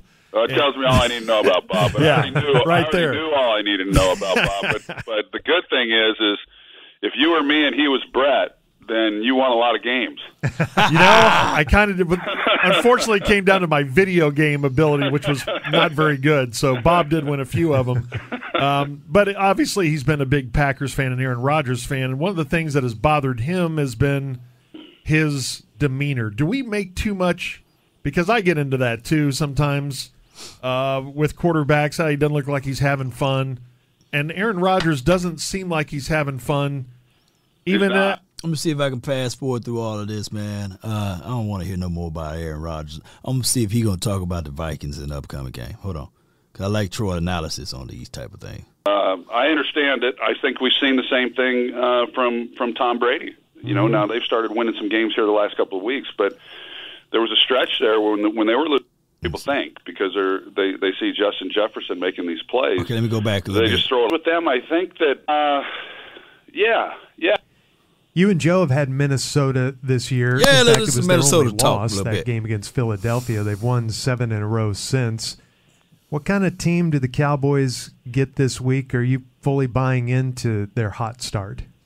Well, uh, yeah, yeah. I, I I did see them week two. They didn't play well at all. I was expecting them to play a lot better than they did in that game.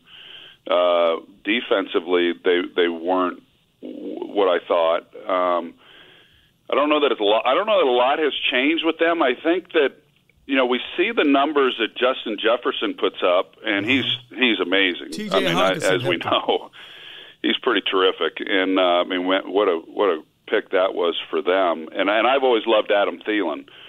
But we've gotten so. First of all, they're not this running team that they had been under Mike Zimmer. You know, they just don't commit to the run that way. They're they're really a passing team. Uh, they run the bed. The, they they run the ball decent when they do, and uh, and they probably don't throw the ball as well as a lot of people think because they're they they see Justin Jefferson making these plays.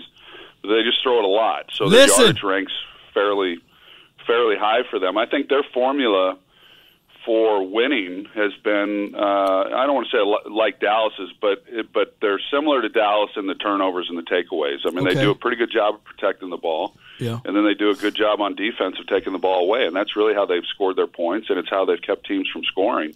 I know for sure that safety got four ints. Uh, Xavier Woods, I think he's been dinged up or what have you. He got two ints for the season, and uh, Patrick Peterson got three ints. So they got some uh, guys that can get the ball back to the offense. So we got to be mindful of that. So let, let's see what else he have to say. Um, and the and the and the probably the best thing for Minnesota is that uh, they win the close games. They they've won the close games all year, and that's the key. Um, you know, this idea that, and I hear it a lot when a team's struggling, and they say, "Yeah, you know, they've they've they've played eight games by one possession games, or you know, whatever Right. the number is," and and but yeah, so have every so has every other team. And then you, do you do you win most of those games? And if you do, you're going to have a pretty good season. And if you don't, then you're not. And uh, the Vikings, they won all of them. You know, so and then what happens then is like what we saw against Buffalo last week is they get in those positions and they just they feel that they're going to find a way to win a game. And and if Yeah, you that- believe in that, that or not, too, I, I do. that if you're confident that you're going to find a way somehow, some way to win the game, uh, more times than not you do, and they've done it every time. So uh, if it's a close game, uh, Dallas Dallas will have their hands full because Dallas has has not always won those games, and Minnesota has. Boy, what an insane ending to that one. Your Oh. buddy Daryl Johnston got the call on that and said at the end he'd never seen anything like it. I don't think we had either. We had the question when Buffalo fumbled after they had made the goal line stand and it was a fumble on a quarterback sneak. Yeah. The question, how does that happen? It- Yeah. It, seems like a pretty easy, let's just snap it and get an inch and we win the game. I guess it's another thing, though, if you're trying to move 900 pounds of mass to get out of your own end zone. Well, I will tell you that taking a snap from center uh, in that situation, or in a short yardage, you know, third or fourth and one, is far different than taking a snap from underneath center uh, on in any other situation in the game because the defensive linemen are hitting it harder. Uh, the offensive line, especially with them being backed up and not wanting to give up any ground, uh, the center comes. They, they all do, but the center is the only one the quarterback's concerned with. Is that he comes firing off the ball, and if you don't if you don't uh, follow him as he's moving, because the quarterback Ain't nobody said Josh Allen choked though. You know what I'm saying? That's the craziest thing. Nobody said, "Hey man, Josh man, hey he threw an INT in that game. He choked." You know, but that's a whole nother story. coming the other way. So if if the quarterback doesn't ride the center as he's moving forward as as physically as he is, and as much contact and force as there is at the snap, uh, yeah, it can happen. And and I know from my own experience that that that's all you worry about in, uh, initially is getting the snap. But the other part of it, and I don't know if it was talked about or not, is uh, they don't take a lot of snaps from underneath center. So it's so Oh. it's, I don't want to say it's foreign because they do do some of it, but it's not something they do a ton of. Uh, but that was, and and the I, I did see during the broadcast that they showed a lot of close-ups as to what happened, or or maybe not the broadcast, but something else that I saw later, and they were Right, breaking right. down how this happened. I, my experience is. You don't know. I mean, you, you, look, look, look, look. He don't even know, man. But shout out to my guy Troy, man. Great, great, great, great, great, great, great guy, man. I met Troy twice. If I can meet him a third time, man. Now at my statue now, I'll, I'll be, I'll be livid, right? Y'all let me know how many times y'all met Troy. I need to get his beer. Come on. Mobbing with my brothers, there's no question, keep it real. Whether we East Coastin' or we in the Haven Hills. In the poppin' straps of blue faces, not the pills. There are bluffs, I five participants in the conference. Son of God, Please announce yourself. Keep it off the books and keep it coming in. Yo, as the road fill up, appreciate y'all so much, man. Um, my God, Damon met Troy five nine times. Wow, what you did? Stayed at his house, man. Come on, that's a lot of times meeting that man nine times, man. That's that's dope, man. Um, shout out to Troy Aikman and all what he bring or brought to the nation, Cowboy Nation. All right, uh, we got the first caller off the jump. We got Coach Mar from the 803. Coach Mar, talk to me. What's going on, Law man? I had some good man, but you know, I like I like the little the little little chat room we were sitting down waiting on you, man. That man, we got a chance to top it up with some for some good things, and you know they got my they got my three points in focus for me, man. So Oh, wow. let me go ahead and get to it right quick, right? Law, let's don't fall for it. Cowboy mm-hmm. fans, let's don't fall for it. Cause you know something, Law, I want to say something. And I love 105.3, and I understand the relationships. I understand that. Mm-hmm. But they're the major pushes of the pro- of the propaganda that that comes from out that out that out the building. Um, three days they done talked about. They done talked about what uh, option routes and y'all Mhm. option routes. Y'all some went on Kellen, then went on Dan Quinn. Yeah. Three days in, talked about running the football. That we should have ran the football. Yeah. Before. Because it's good. Because we we getting off that. We want to. We'll throw that out there, but we gonna get off of that. We're gonna go right back to what we. Because they're still. And then let me tell you what their main belief is. What's their that? main belief is we pay a man forty million dollars. That he got to be the hero. You talking about from the 105, right? That's Yeah, that's that's the main that's the main philosophy. Yeah. You, we they're gonna be around the bush, and eventually they're gonna come back to being is Dak fault. Now watch what I tell you now. It's eventually they're gonna go all around. I, I, I know, I know, I know who you're talking about too. But you know, they gonna come right back there. Ooh-wee. But coach, you already know how it is, man. Now, now you're gonna be a Dak know, head. You're, you're a Dak head now. I know, but let's let's let's let's, let's be this. And two, second point, we should know this, Cowboy fans. One thing the Joneses won't do is ever admit that they're wrong ain't on a major decision. right. And Kellen Moore was a major decision Yeah. for his youth and putting him in a high power position Yeah. as they did. Yeah. And he's not that person. Nah, nah. But they would not say that.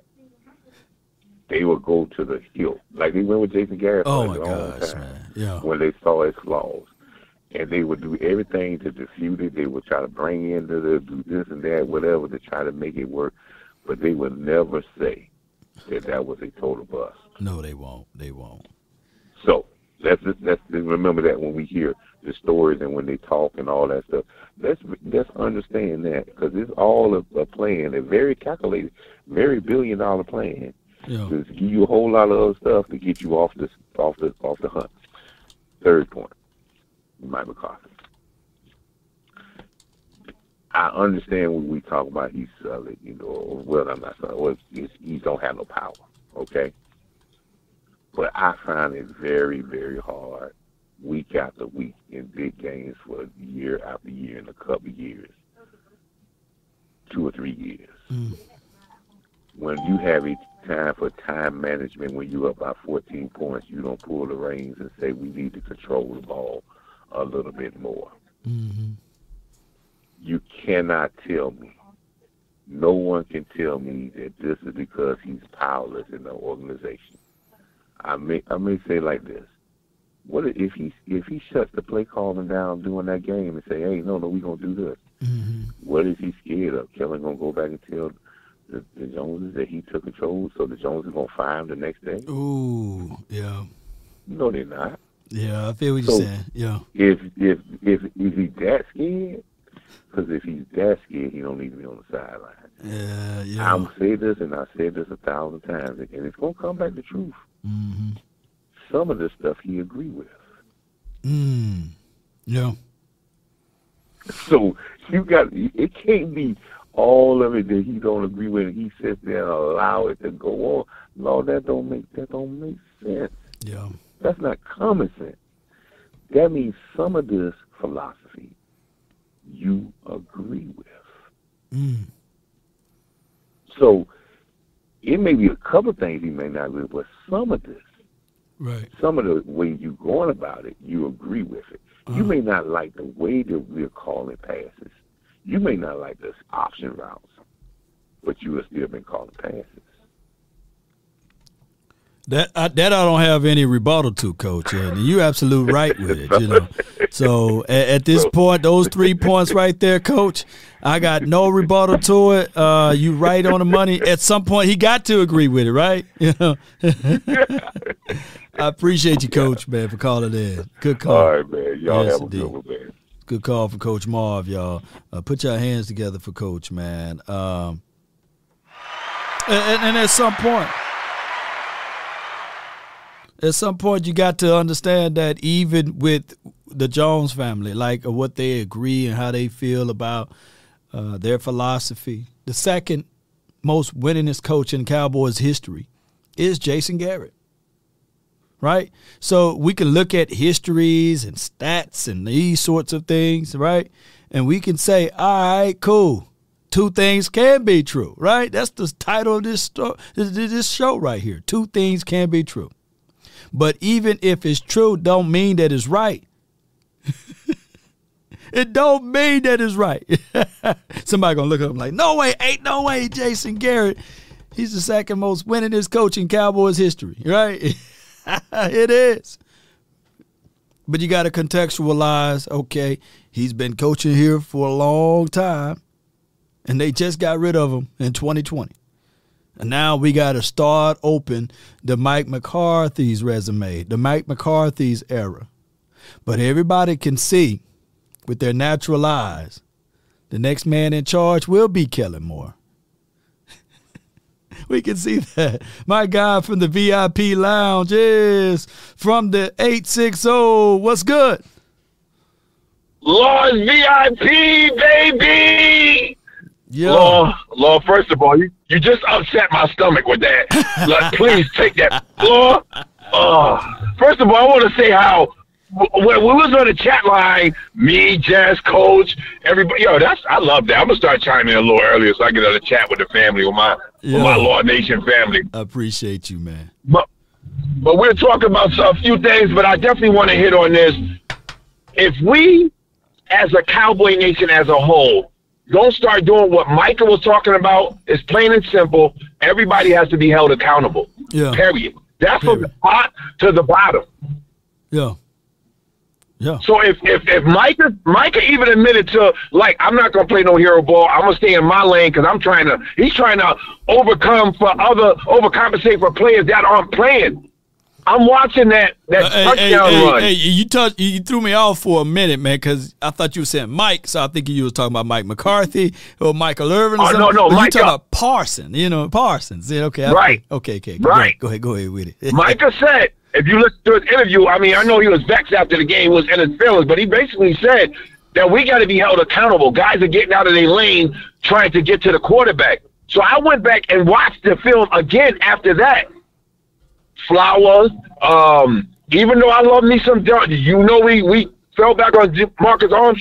He's not playing good against the run, bro. Yeah, yeah, Dorance Armstrong. Uh, yeah, yeah. Yeah, our best one, our best run stopper outside of outside of Tank is our rookie. Why is he not getting enough? We have to put Sam in more. I don't give a damn what's wrong. We Sam's got to get more run. He's our best run stopper outside of Tank. But, but let me let me say this. You remember I, I was telling everybody on the opening of the show, if you was here, I was talking about my daughter. She she failed a spelling bee test, right? And then we went Yeah, over yeah. it. We, we studied, we studied, we studied all night, and then uh, she never she never flunked it since then. But the first time, the reason why she failed was because she was just trying to make she she wanted me she wanted me to be proud of her, right? So I think Right. that what happening is that you remember the start of the season, all of those guys were trying to get sacks, right? Everybody was talking about, hey, I'm gonna get more sacks than yo, and D Law was like, no, I'm gonna get more sacks than yo, and they are competitive, they compete. But what happens when the rabbit gets the gun, right? you know, Mhm. the, team said, Mhm. okay, we're going to run it because you overemphasizing the sacks. And that's why I look at it like two things can be true. That I believe that this defense, if they can just stay focused, stay disciplined, and listen to what Parsons is saying, I, I love it when he said, I don't care if I get zero sacks. That's right. As long as we get the win. Now, that, my That's friend, it. is a valuable statement. And that's a mentality that, and now that's coming from Micah, the star. The He is the star. He is the best player on on our team. I'll, I'll just say defense for now, but on our team, if that's his mentality, the rest of y'all got to fall back. Y'all got to fall Ho, back and and- say, and- "Yeah." and you know why that's important, fam? Because he is the only one that can say it. Because he's That's the right. highest sack total guy on the team. It, it wouldn't have mean a hill of beans if Fowler say, you know what, you know, I'm gonna stop being uh, uh, trying to go for these sacks, and I'm just gonna play my lane. If I got cutback responsibility or contain, I'm gonna do that. But by Parsons saying that, now everybody said, oh, oh, it's not, it's, not, it's no more who can have the highest sack total, double digit sacks, Yeah. and these sorts of things. Woo, that's good stuff, man.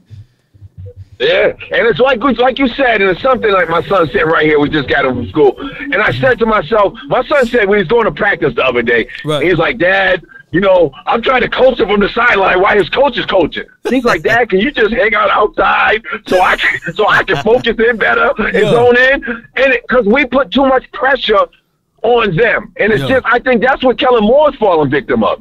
I think he just thinks he's putting too much pressure Yeah. on himself. He's thinking himself. He's overthinking. Right. D- don't do 46 So we have- passes. Draw it up for 26 passes, you know? Come on, come on. That, I- that that that right there, he should be on punishment. If my son uh, drew up a damn game plan for him throwing 40 passes, and we got Aaron bleeping Rodgers, Right. and he only threw 20. Mm. Come on, bro. Come on, man. We got to just think better. We got to do better. We got to think better. Well, like that, the turnaround in the game was that first interception, and I blame that. That wasn't on CeeDee. That was on our tight end. Our tight end it was dragging. So if he's dragging, put in Hendershot. Put in one of them other rookies. I know we we we're faithful to our players, but bro, he cannot run those patterns that you need. Those clear out patterns. I need more speed. I need him to take that safety away. He never even got to the safety, so the safety got to step up. Safety basically played two players. He played two, and they both uh, had option routes, and they both picked the same option. And That's then what CeeDee happened. gave He- up. He gave up because he said, CeeDee "Oh gave snap!" up on the route at the end. he did, man. I appreciate you for calling in, man. Uh, let me hear you say it. Law, you already know what it is. How about them Cowboys? I ain't a killer, but don't push me, Law. Yes, indeed. Revenge is like the sweetest joy. My God, next man from uh, the 202, Glenn Law, man. What's good with you? Hey, what's good, Law? Happy Friday to you. Great, Happy Friday. great show as usual. Appreciate you. Um, so, so I'm just going to kind of jump right into it, um, and I kind of want to get your opinion, if if you don't mind. I like, I appreciate the back and forth. Am I crazy to think that uh, we, and this is on defense, I think we need to run less single high safety, more two deep zone, and maybe a little man uh, underneath with respect to Diggs and you know even the other corners, provided that we stay in two deep. I just it just seems to me that, and maybe it's the bitter taste of that game against the Packers. Mm-hmm. It, we just it seems like the minute those receivers got by our corners, they were gone, and I'm like, where's the safety? Oh, I forgot, we're playing single high again. Am I crazy? No, no, no, no. Any two or three, you got to have a strong seven. You know, up seven up front. And if you have a fickle up front, then you're going to see that uh, happening. Uh, we weren't, we were not generating pressure from our front, and then we were not stopping the run from our front. Now, if you got your front, like I'm talking about the the defensive linemen in general and your linebackers, then Mhm. you wouldn't have to get uh, cute by uh, sliding down one of your high safeties down inside to help run support. And even if you if you got two deep, and if your guys can just zone in, and if he got forced responsibility, even if he's on top of the roof and he come down and feel and not hesitate, shoot, you can still do a you can you can still have a dynamic defense.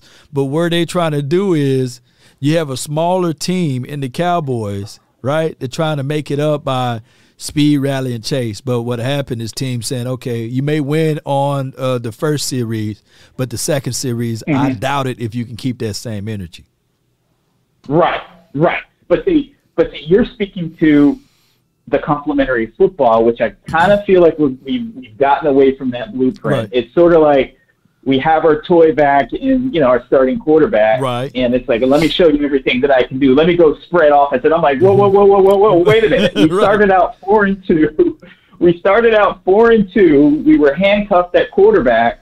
Yet I would argue that that uh, that that that those six games, maybe except for the first game, but those that those five games, that was some of the best coaching that I saw as far as when it comes to the coordinators. Yeah. they did an excellent job of showing, uh, you know, two and three tight end sets and being explosive out of those sets. You can be explosive without being in a spread formation, and that's my frustration with what's happening uh, in some of these games. It's like Ke- Kellen only thinks he can be explosive if I come out in three wide shotgun, or it's just it doesn't make sense. And so Right. I would like to see them get back to the fundamentals on defense, less less man, less stunning, play zone, but on offense you rest your defenders by running the football and controlling the game. You can you can try and go out there and blow people out, but it's Right. not happening if you're not able to run the football and control the game, kind of like Tennessee did last night. Oh, I was, my I was envious last night. I was salivating, and I'm saying to myself, that Vrabel, he can coach his butt off. He I can. mean, he can coach his butt off. And so, I'll, with that, I'll let you go, Law. I'd like to see us get back to controlling the game. Just control the game, and and and I think that will go a lot farther. You gonna wait to the day of to give your score prediction, or you want to uh, to give it now? Uh, I'll give it now. I, I do think it's going to be a high scoring game. Uh, I'll say Cowboys 23, Vikings 20. I'll say 23 20. No doubt. Appreciate you, Glenn. Thank you for calling in. Thanks. Yeah. Uh, I, I would take a. Hear me out. Don't shank me with the butter knife. That's my guy, Glenn Law. I would take a boring win versus an exciting loss. Give me the boring win. Give me the game whereas we ground and pound. And what he's talking about with Mike Vrabel, you know, he is a guy, he is a classic, classic man. You know, I'm a classic man. You know, you know, however that song goes, I forgot the words of it, but he is a classic man. the way he styled and draw up the team on the offense and the defensive side, I abs- I don't like it at all. I love it. I love it. I, I love the, um, the the way he hold his players accountable. I love the way he just uh, uh, just get things going in the right directions. And he said, "Okay, Aaron, all right, you got me. Hey, one of y'all guys, next time Aaron do you again like that, just fall down. Tell him it's your ankle. Tell him it's your knee. Play around with it. I'm hurt, you know. you know, it, it just you just got to do those type of things.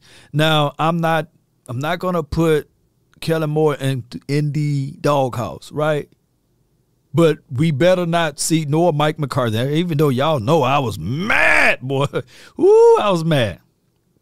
It took me until like Wednesday to get over Mike McCarthy, and I'm still mad, you know. And it's Friday. and every time I think about it too long, I get madder.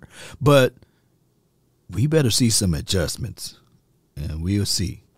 Chris, 214, you're live.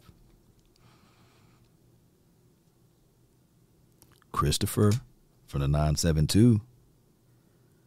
Oh, sorry, sorry. Hey, You're on line one. What's good, man? Talk to me, man. what's going on, man? Nothing to it, man. Hey. Talk to me. You was mad. I was mad. Man, law. It's nothing worse than think that you're gonna win a game and they go out there and pull that nonsense. I think everybody in Cowboy Nation had that nasty taste in their mouth after that game. Um, It, it goes back to like this, a Chris. Let's go back to this. Would What's you up? rather get blown out or lose a short or close game? You know, I would rather get. I would rather for the score to Exactly. been forty five to like three.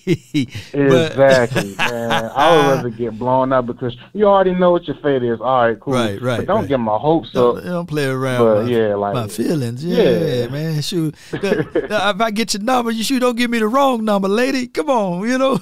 exactly. But no, uh, I just wanted to make this couple point right here, man. Um, the offense definitely had a relapse. Yeah. Just like if you have a drinking problem, Yeah. that's what we went. back- We had a relapse. Like, wa- but this time we was winning. Law, we was winning. We, we were winning. up. we were winning this time. So Well, it's like, man, I don't want to see this. Like, I, I can't take another game like that. Like, I just can't. No, I just all- can't. And um, and that goes back to the freaking um, yeah, on in overtime. Yeah. Like, I totally agree. If you are going to go for it on fourth down, try to mm. make second and third as easy. Like, try you you get your short yards on those downs. So try to make it as easy as possible on fourth down. Like I didn't mm-hmm. understand that at all. Right. And yeah, that's that's man, that's bad, man. Man, hello. But I think everything will be fine if we go out there and do what we got to do against the Vikings. So, yeah, man, like that's still in the back of our heads that we were up by 14 points in the fourth quarter. We as a team have to remove that immediately. Yeah. We have to. We do, man. We got to figure out a way. Like like what I do when I see things like that is that I kind of compare it to like, all right, how in the playoffs, if we had those same hiccups, will we continue to do the same thing? That's how I look at it. So, are, are we making the corrections now, or are we going to revisit this same thing down the line? And that's what I I fear if the Cowboys do those same exact things and and we see those same issues down the line, and I, that that would really make me mad if they don't correct these Yeah. issues now. So we'll wait and see this weekend to see whether or not the Cowboys cannot have that relapse thing. You know what I mean? You know, I appreciate you, Chris. Yes, sir. yes, sir. I appreciate you. appreciate it, man. Um, yes, sir. Good call from Chris, man. Um, as I was looking for, I was looking for a little thing that I can pull up right quick to to uh to get my mind on this thing. Let me see if I can find it though a better way. Let me see if I can find it a better way. Y'all, y'all bear with me. Da da da da da da. That thing it don't want to work that way. Okay. Well, that's okay. It's okay. And let's go.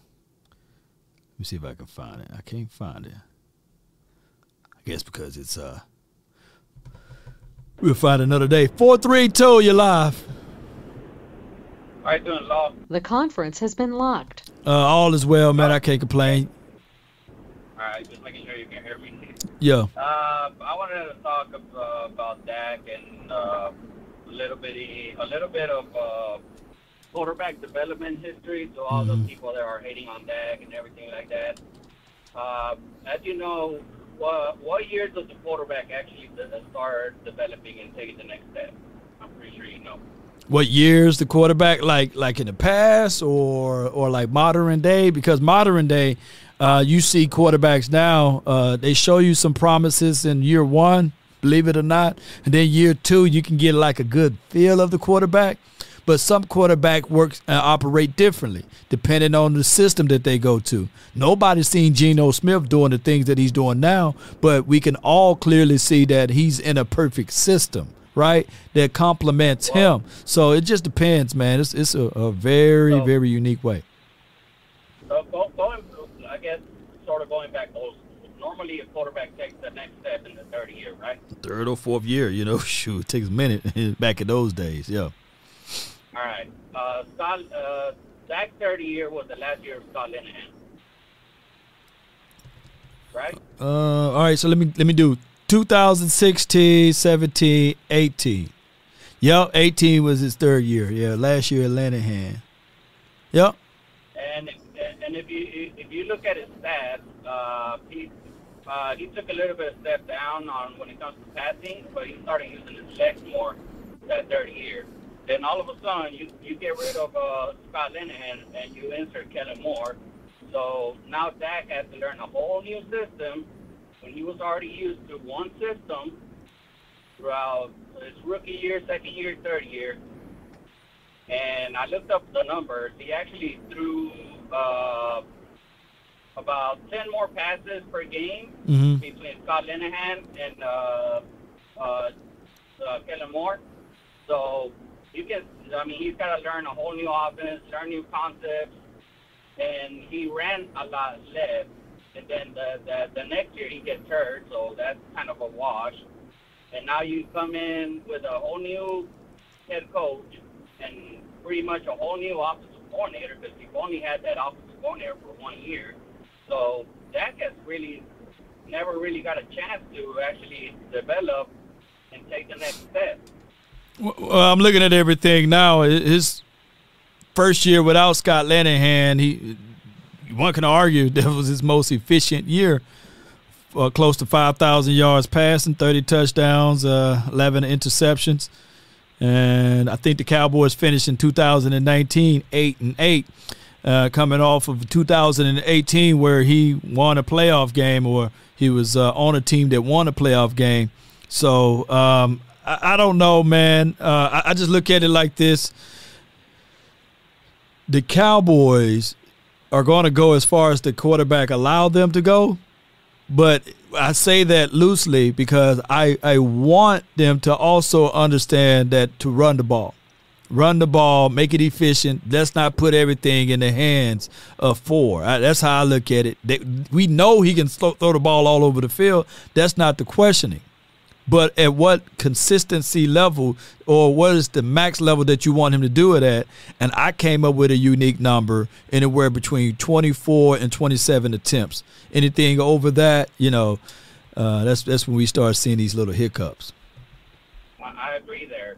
And uh, uh, I was gonna say some, uh, another thing. Uh, and that's all on Kellen Moore. Kellen Moore need to play to his strengths or coach to his strength. Guess what? That's what they doing for Geno. That's what they doing for Geno in Seattle. I, Land. I was look. I, I was I was about to go there too. Yeah. Everybody was saying everybody was saying Russell uh, Denver was a quarterback away from being a Super Bowl contender. Yeah, yeah. They get Russell Wilson, that's a, a Super Bowl winning quarterback, and put him in with a first year head coach. Yeah. And who's looking better right now, Geno or Russell? Yep, systems, man. Uh, uh, Geno is looking a whole lot better right now. If the Denver want to trade for Geno right now, the, the Seattle Seahawks probably like, nah, dog, you got, you got, you got Russell. Yeah. but I appreciate you so much for calling in, fam. Good call from him. All right, and not to be disrespectful to any quarterback out there, but I believe that that sweet number, 24 to 27, is for all quarterbacks, believe it or not, you know. Uh, but it is what it is at this point. Um, far as efficiency levels of Dak Prescott, we all seen him his rookie year, right? Keep it short and simple. Keep it simple for the quarterback. Let's get behind a good, impressive running uh, attack with this offensive line, and then let's play sound defense, right? That's how everything can work out for this team in the right way. Uh, I put Turpin in as wide receiver. This is from, uh, is that right, man? Appreciate you. Thank you for calling in or chatting that in. Uh, does Turpin really runs a 4-3-1? I seen that man ran a 4-2-9. But let's uh, get my guy in from the 281. You're live. Hey, uh, hello, Law. And, Hey. uh, I always say thank you for giving the people a voice. Appreciate you, man. Thank you. Uh, yeah, just uh, coach is on the money. I always like hearing him. And ahead, I'm going to give you a give you a real quick personal rundown. You know, I grew up a Cowboys fan. Uh, I was, you know, in school playing football, and I would see Roger Staubach and and so on. And and I remember Clint Longley's uh, Thanksgiving Day game. Wow. I'll go YouTube that one. yeah, yeah, that was that, was something else. You know, and then uh, you know, Cowboys got sold and Landry got fired, and and I didn't like the way all that went down. You know, Right. so I drifted off into the Oilers. You know, for a while, and they were underachievers. They're exciting to watch, though. You know, and and then they moved on from Houston. So I come, you know, Shame. I come back to Dallas. Shame. Uh, Shame. I can't help You it. That's jump what ship. happens. You, you jump shipped over there to the Houston Oilers. I You don't fire Landry, man. It's like you know, it's like that. I mean, you haven't been around back then. Yeah, I, think you're maybe my age. Yeah, they yeah, said yeah. I'm packing, you know. I, I know Hu- Houston. Houston, they had that, that, that, that spread them, and they were doing that thing for that, that short little period of time. And then it was terrible for us because the Washington team won, and then the Giants win, and then the Eagles were just there in the early '90s, right? And uh, I remember, I remember fighting tooth and nail. And, and my favorite player of all time during that time stay was Everson Wall. So it it it was devastating. It was devastating for me to see him win a Super Bowl with the Giants, right? So I I get you, but I I ain't jumped though. I Well, I jumped. I you gotta jumped, be honest man. with you. Yeah, well, I, I appreciate your honesty. Warren though. Moon, man. You gotta Yeah. watch the Warren Moon. That boy can throw the ball. Oh, yeah, he can sling it. Yeah. And so I come back, you know, uh, Jerry Jones, he kind of got friendlier as, as he got older. No, you hold know? on. What year did you come back Butthole. though? What year did you come back? So this is a pivotal. Oh, about, about maybe eight years ago. Oh, oh, During so the Romo. Oh, and oh, so you so know. you skipped past the Super Bowls, right? So you wasn't even rooting for the Cowboys in the Super Bowl, right? No, no, not in that era. I, I respected him, but And I you wasn't, back- you know, I wasn't, you know, buying their swagging on it, you know, all that shit. Anyhow, but look here now, I've been into the Cowboys, but look, they're Kellen Moore. This guy, you know, and then the Coach McCarthy, and then I watch year after year, uh, you know, making bad calls, uh, not knowing that you got the red flag in your pocket when you can get a first down, bad clock management, bad, you know, play calling. Uh, you know, if they if they if they wet the bed again in the playoffs, Yeah, uh, I don't know what I'm going to do. Man. I don't know how long can you, you know what I mean? It's like when you got a woman that's messing up on you. You know, how long can you hang on? You know. Oh no, man. But, But hey, maybe you can talk me out of it. But they, they, I want them to then, you know, live up to their uh, to their potential. And But these you know jokers what? they got for coaches, man, I just can't deal with it no more. I'm thinking now, though. What, what's your name again? Let me save you in here. What's your name again? Bruce. Bruce. Bruce. Bruce, don't you know? When you was gone, the Cowboys were winning. So it's you the reason why the Cowboys are not winning, man. Come on, go root for the Oilers, man. Go root for okay, the Texans, yeah, man.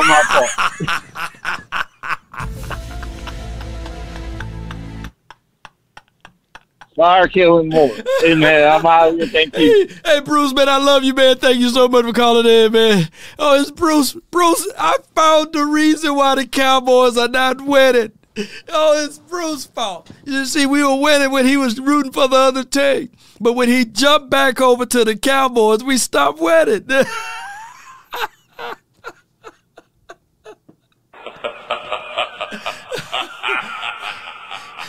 Think about it. Think about it. The all-time favorite to root for the Cowboys were in the 90s. Bruce thought he said I can't deal with Jerry Jones no more because he fired Tom Landry and all of the stuff that he calls for this organization and franchise. That billionaire, he's a fool, right? In 1989, we went 1 and 15, and, and then uh, in 1990 and 1991, we, we started springing up a little bit, but he Bruce wasn't sold. But in 1992 and 93 and 94, Bruce was, still wasn't sold, even after three Super Bowls, right? But then Bruce came back aboard. Oh my goodness, don't you know what happened, Bruce? You start you said he started rooting for the Cowboys under the Tony Romo era. So I truly believe in 2006 it it was Bruce that started to root for the Cowboys and it made the ball slippery and the ball got we had two Super Bowls back to back in 06 and 07 if Bruce would have stayed rooting for the Texans.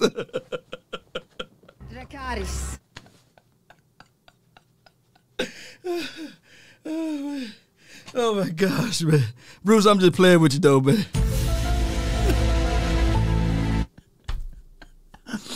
oh my goodness, I try to make logics of it, man. Nah, man, Bruce didn't root for the Cowboys in the 90s, man. Woo. Trey. It's Bruce's fault. I found I found a person that's that's the reason why the Cowboys are not winning. you live, Trey. Hey. What's good? What's going on, gang? What's good? Everything's well.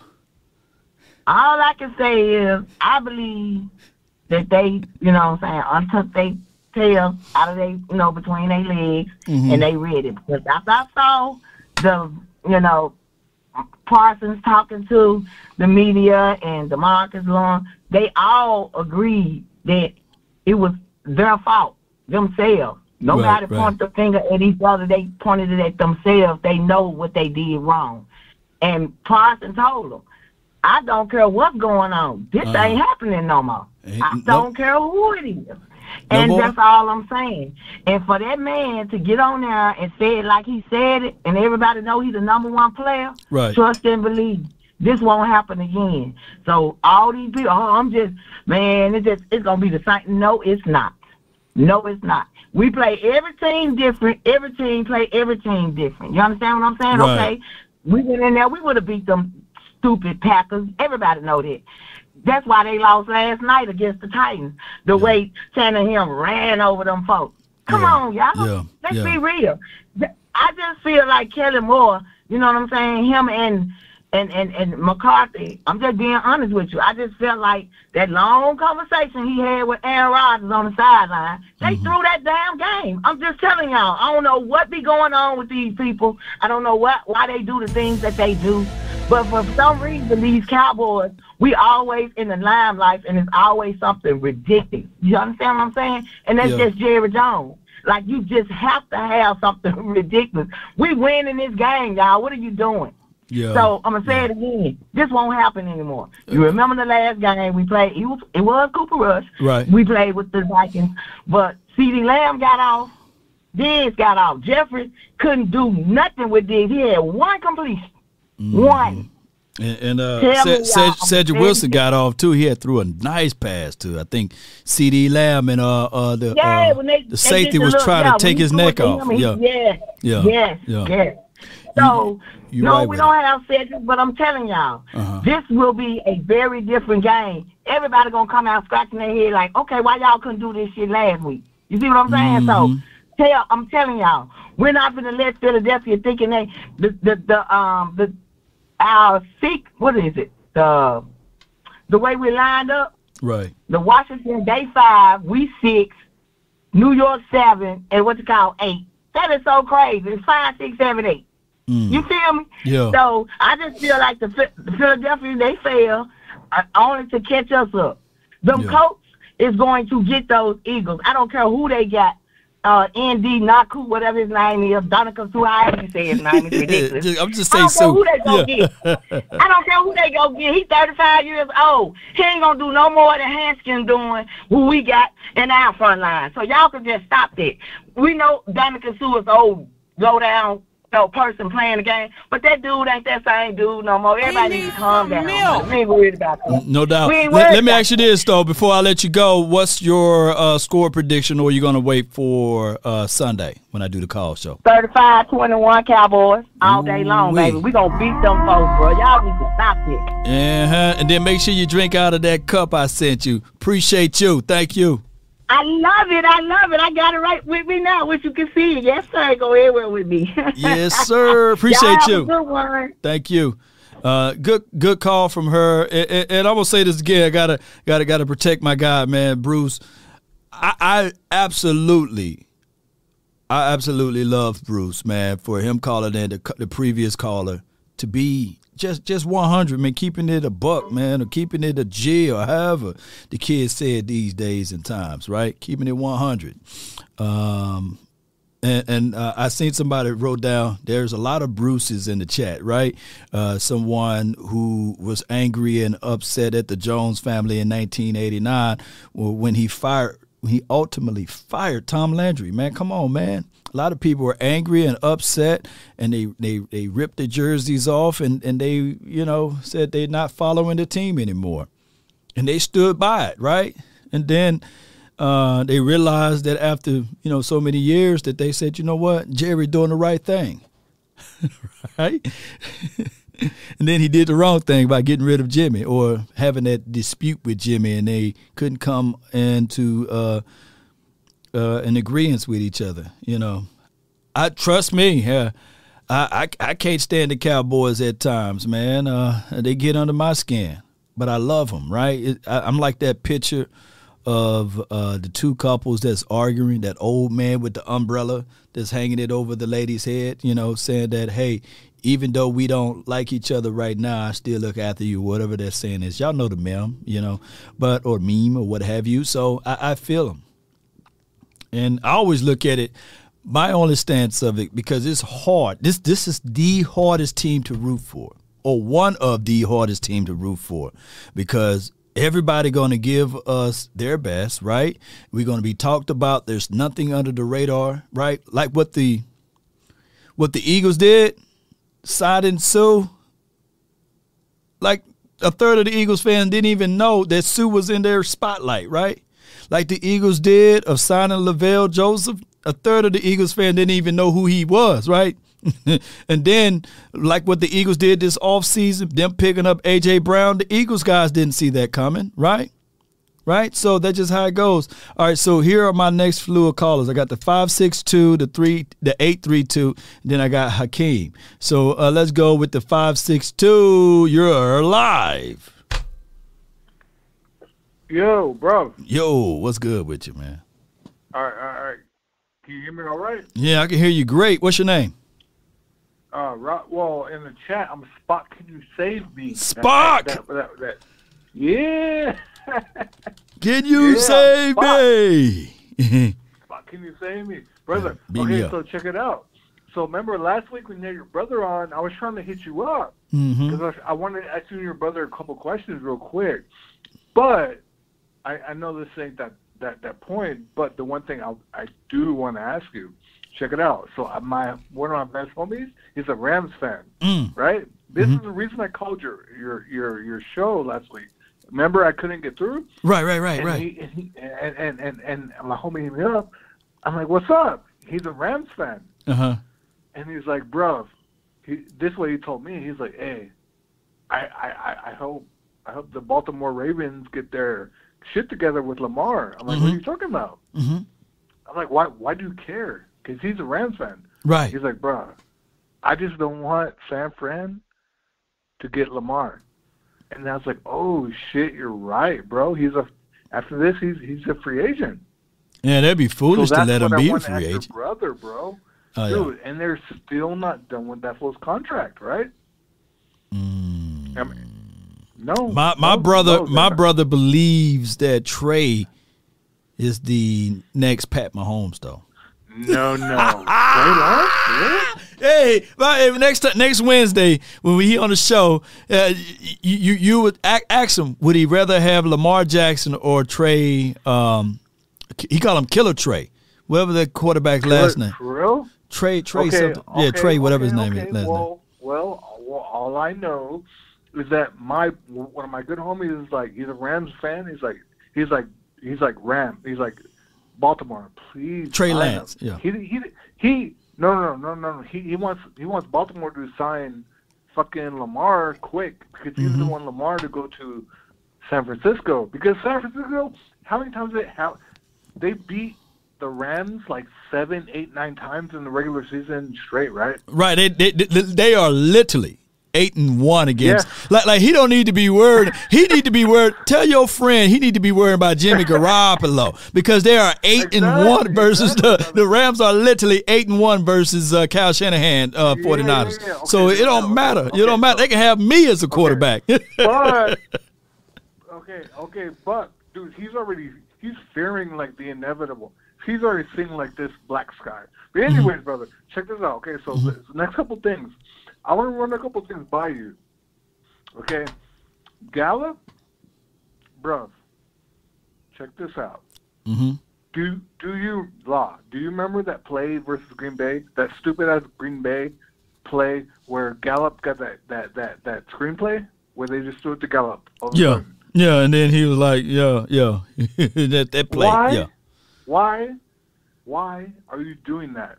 Gallup doesn't have like his knees, his ankles, his legs are not there. hmm His body is not there to like juke out someone and run for him. Right. Why? That that that read right Moore- there, they call that play when um when the DB is lying off. It's, it's really a, a check play to see whether or not they're in a certain looks. But yeah, it's kind of weird. Law, law. Check this out though. Two things. Two things are working against that play. One, uh, Gallup is not 100%. He's not No. like some guy that's going to juke you out and fucking run for, Right. you know, the length of the field, first of all. Two, if you look at that play, Law, look, go back and look at that play. The cornerback on the bottom of the field, on the bottom, on the opposite side, meaning like La, um, Gallup was the left side and everyone else was the right side, right? The cornerback guarding Lamb and everyone on the right side, he started jumping around doing, hey, hey, look, look, it's hmm. going to you. He hmm. was doing jumping jacks, pointing the play out. Hmm. You know why? Why because that? it's, predictable. Oh yeah, yeah. All, Once all of the again, screen it's passes. predictable. Go back and look at that play, Law. Look at that fucking play. You'll see Mhm. at the bottom of the screen. You'll see a little dude Just doing jumping jacks. Hey, hey, hey, hey, hey, hey. hey man, I appreciate you, Spock, man. Thank you. I'm gonna go back and I'm gonna rewind that play and I'm gonna still look at it. I appreciate you, man. What you got down for your score prediction before I let you roll, Spock? You know what? Oh, my God. Mi- minute Dallas 35, Minnesota 21. Okay. Appreciate you, man. Thank you. Let's go. There we go, bro. Let's go, man. He, he just he just stole uh, uh my girl Trey's prediction. She said 35-21, but we we we'll take both of them, you know. And I, I may be generous if that happened. We may give out something, you know, if that happened. All right, I got two callers, 832 and Hakeem the Dream. All right, 832, you're live. What's up, Law? What's up, Law? Nothing to it, Chief, man, down there in, in Houston. Man, oh, I blame, I kind of blame like some of our, uh, our mishaps on on the off season, man. Because like I, I was going back and and just looking at like how a receiver, if we would have got one in the off season, how it would have helped us out. Knowing that we Big was gonna get rid of uh, that we were gonna get rid of Cooper, Right. like, and we didn't want to pay him that twenty million. I'm thinking if we could have went out and got somebody in free agent that's similar in stature with speed and route running ability, and just gave him, you know what I'm saying, like fifteen. Man, they And, sold like, us though. like- they sold us, bro. They sold us Jalen Tolbert. Remember, I, I was trying to have that. I was trying to pivot to that, and then they said, "Law, man, Jalen Tolbert, man, look at his tape. He he's going to bring in something equivalent to X, Y, and Z." And that's what happened, man. The unknown when you deal with that, right? So, hey, the only time the the Cowboys, don't yeah, But You see, right. that's the thing though. Like I feel like what a what a team at now. I feel like we Super Bowl ready. I don't feel like we need to wait for somebody to develop halfway through the season. You get somebody like with the same, like I said, the same pedigree as Cooper, you know, and then even with that guy hurt, it would have been another weapon for uh for Rush. And I feel like we at least be eight and one instead of six and three. Because I feel like with that coming off not playing any time in the preseason, he was just too rusty to win that game with how that defense was playing that first game, Tampa Bay. yeah. That's what I kind of that's what I kind of mm, blame. Like, but but the problem uh, is I with that. The, the problem is with that, Chief, is it's hard, bro. The Cowboys were four and one with Cooper Rush. The philosophy changed. They they wanted to run the ball, get in front of TOP. Four and one. You can't like you can't start looking for people when you're winning. And the Cowboys just not that team to be looking for people when they win it. It takes it, it takes the Cowboys to be losing for them to make a trade. That's, how they, that's how they did with Amari Cooper. in the offseason. That's why I'm saying we should have been in the offseason knowing we was getting rid of him anyway. You talking about uh, That's why I'm saying that not not looking Yeah. not looking at Yeah. hindsight and, and I'm saying we going four one with Rush. I'm Right, saying right. the off season, Yeah. get that veteran receiver, and then that would have been another weapon. And I believe how we came back on the Eagles, we could have won that game with another weapon. True. You see what I'm saying? True. We could have won that game with another weapon. We was only a, a, a turnover away from winning that game. If he don't throw that last interception, we win that game. You talking about uh, the Eagles game, right? Rush. Oh, Rush yeah, game. the Eagles game. If we don't throw that last interception when we was driving, and he throw that last, if we don't throw that last interception, we win that game. My my opinion, we win that game, and we stood it rolling. We we You we know we, we win that game if we don't go for it on our side of the field, right? Uh, on fourth and one, and and we win that game if we play if we stick to the philosophy and the formula. That's what the Washington team j- just did. They stuck to the philosophy. They ran that ball 39 times against the Eagles. 39, fam. And and then we should have. And that's another thing. Got stick I to do it. not want to wear out. I do not want to wear out Micah, man. We should have got Bobby Wag or um, Von Miller. I believe if I believe if they try to go back with this same defensive personnel, we're gonna end up wearing him out like how we did Demarcus Ware. And I don't want to see that. Just trying to have that one dominant guy, Right. just trying to make him the sole focal of the defense. I understand we got Dig in the back, but we need somebody else either in the linebacker so he can rush 90% of the time or vice versa. And he can just roam around and do him or whatever. We need someone in, in one of those spots that's dominant Yep. That kind of help him out, give him a break. And I believe we'll have, because I don't want to just have no one year we get to the big dance and whether we win or lose or whatever, and then we have a drop off like how it's going on now with the Rams and Tampa Bay. Mm. I want that success like Kansas City had. Go to the mm. Super Bowl, go to another another NFC championship game, another NFC champ. Like that's the kind of success I want to see with the Cowboys. Because I've been bleeding blue since I've been since I've been here on this earth. Mm. You know what I'm saying? I love my Cowboys, and that's just that's just what I want to see, man. I just want to see a couple couple of signings like that, and I believe we can just with the roster that we have, I believe we can go all the way, and we continue that success. It ain't Yeah. gotta be no in between. Yeah, man. You, you you're a good caller, man. I appreciate you for calling in, fam. Thank you. Yeah, and uh, that score, Yeah. What you I'm got? gonna uh, I'm gonna go, I'm gonna go um 31-17, 31-17 Cowboys. Man, damn. All right, bro. I would love that one. Appreciate you for calling in. Thank you. How about them Cowboys? How about them, man? 31-17. Ooh wee. On the road, man, against an eight and one team, that would be nice, man. Uh, what I look at with this team, and and I and I really think the people that understand that I get it, right? We we seen the, the the linebackers in the past like a Ray Lewis, but what if I told you that Ray Lewis couldn't do it all by himself, right? He had Adalius uh, Thomas with him. He had um, uh, uh, Suggs with him. Suggs with him. Y'all remember him? Haloti Ngata, you know? And and he had Ed Reed in 06 and 07, and you know, all of those things. So you can't just sit back and say, all right, and Samari Rolle, y'all remember that team? Right? And uh, you got you got to put weapons around. Chris McAlister, y'all remember that team. So what the Cowboys ultimately doing is saying, all right, cool, we got Parse, we got Diggs, we cool. We cool. Nah, dog, you got to put some tandems around that mug, man.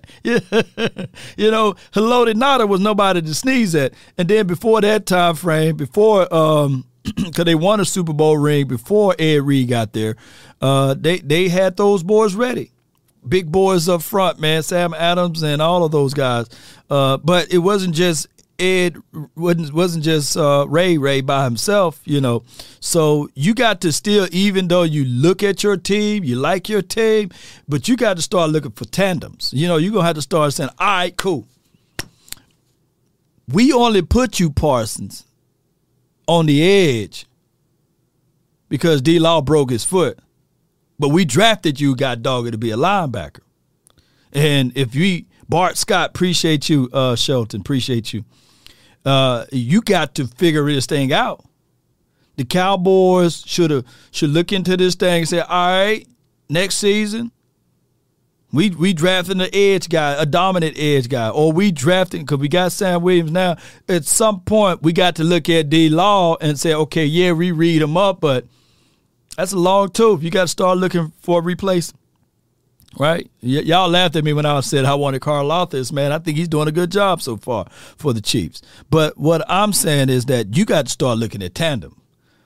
So right now, whoever the dog of the dogs in linebacker world, since we refuse to spend any draft capital for Roquan, and I get it. Sure, if you playing around with your food, you need to say, all right, Devin Harper, Jabril Cox, yeah, they good. But shoot, Damone Clark, yeah, we got high hopes for him. But I ain't finna sit around. If you got a, a the possibility of drafting a good stud linebacker, shoot, draft that. Start thinking tandems. you know, start thinking tandems, man. and then you got to start figuring this thing out. I got my. I got, we need two more things on the uh, defensive side too. Another safety and another DB you need to be thinking about that too. down the line, down the stretch. Not not saying that Malik Hooker is not the answer, right? And not saying that DaRon Bland, and, and I'm gonna give DaRon Bland a pass in his pass game. Wrong clique size. Go look at him. He'll slip and everywhere over the field. And you got to have your rookie mistake in, in games too. So um, Panthers Burns defensive end guy, yeah. Uh, AB is the goat. are you talking about Antonio? Uh, uh, are you talking about Anthony uh, Barr? Or are you talking about Anthony Brown? Tellio, Tello. All right, uh, we got another caller that's sitting here waiting patiently. Uh, Hakeem from the four six nine. Talk to me, fam. Well, I agree with that last caller and what he was saying in regards to Micah a little bit, somewhat. Um, everybody was happy these past two weeks um, when the Cowboys beat the Lions and the Bears. But I have been hitting the panic button weeks ago when we played against the Eagles when we had Cooper Rush. But they don't fell back into that same trap to where they're passing happy. Um, to where they believe Dak can do it all himself. They believe Dak can do it himself. He had a lot more uh, pass back drops this game, and they believe Dak can do it. But the problem is Dak is still having some of those same problems that I have been saying for quite some time. When it's finally time to compete, even with it against a team that's under 500, when it's finally time to compete, Right. he can't live up to what he's being paid. But that's not merely the issue. That we have other issues that are going on. Um, the Micah situation, of course. I don't disagree with the way Dan Quinn utilizes Micah. Micah is still very young, so he has lots of lots of ways to go in terms of optimization. So you can use him more, but keep him on the edge a little bit more. But at the same time, we have to invest in that interior. The Eagles are beating us in the arms race right now. They are a better football team than we are right now. It's just no doubt about it. They're going to be competing for a Super Bowl. They will be around the NFC Championship in some way, shape, or form. If they don't get there, they will lose by a couple points. But they will be around that NFC Championship game. I can't say the same Can, about my do, do you think? Do you think? can't. Do you think the Cowboys can beat the Eagles if we play tomorrow? If we No. play, if we play No. Sunday, Hell no. how will we lose? How will we lose against the Eagles? They're going to do what they did against us last time, They said it's probably going to be worse because they think Dak can pull us out of holes, and he's not that type of quarterback. He's a good quarterback, but he's not a great quarterback, and that's going to be end up being the problem. But the premise of the point is basically all they have to do is just do what they did against us, just run the ball very efficiently. Like I said, the interior of our defense isn't all the way there. It's so, so hold there. on, hold on. It's So with, there. with with that with that argument, right? The Washington team is better than the Dallas Cowboys right now.